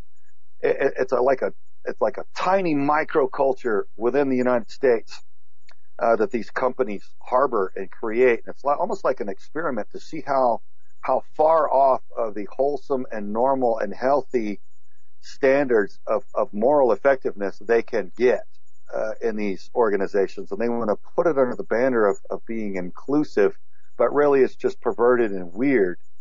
Uh, they, they've gotten, you know, people use the word snowflake with how soft a lot of these youth have gotten. I, I've heard uh, descriptions of how softly the employees have to be talked to. Not only can you not tell someone that they made a mistake and that they have to correct themselves, but you've got to word it so gently that you basically have to tell them they did a fantastically perfect job and that they're so awesome and that maybe, just maybe in, in the future that they could even search for a way to make it just a tiny little bit better and even still they fall apart and you've got this giant, uh, the catastrophe and the, and the tears and they don't come to work for a few days and it, it's just, it's ridiculous. so there's a sick culture in Silicon Valley. They've gotten way off on a on a goat trail uh, that I think is is is unhealthy and counterproductive. I'm all about including people that can't help how they look or how they walk or uh, any other thing, but but taking um, you know Rewarding. criminals or or or perverts or, or people that are doing things that are clearly harmful or unnatural or counterproductive and and saying that that's awesome you know look how many you know ISIS terrorists we we have. I mean that wouldn't be a good thing because next thing you know your your uh your salad bar is getting blown up at, at lunchtime and because your some your employees aren't getting along. And I mean there's certain things that we understand inherently as as humans. So if you don't have a loving mother and father to teach you and, and to raise you as a child, you're going to think that your your your platform that that um, which the ones one of the ones that they take took off uh, Backpage. Think that well, Backpage, you know, if I'm a hooker on Backpage, then they took Backpage off. That that's that's my that's they're taking my health care away. There's nothing Yeah. to keep them from from really looking at life honestly and, and straight intellectually. If you're not, if your brain isn't fully developed, you're not healthy and wholesome. You can't make an assertion, an assessment and go, look, well, there's dozens of platforms out there. Nothing good and positive and legal was really happening on Backpage. I can, I can tell you that by observations uh, from our investigations and operations against uh, child predators and pedophilia.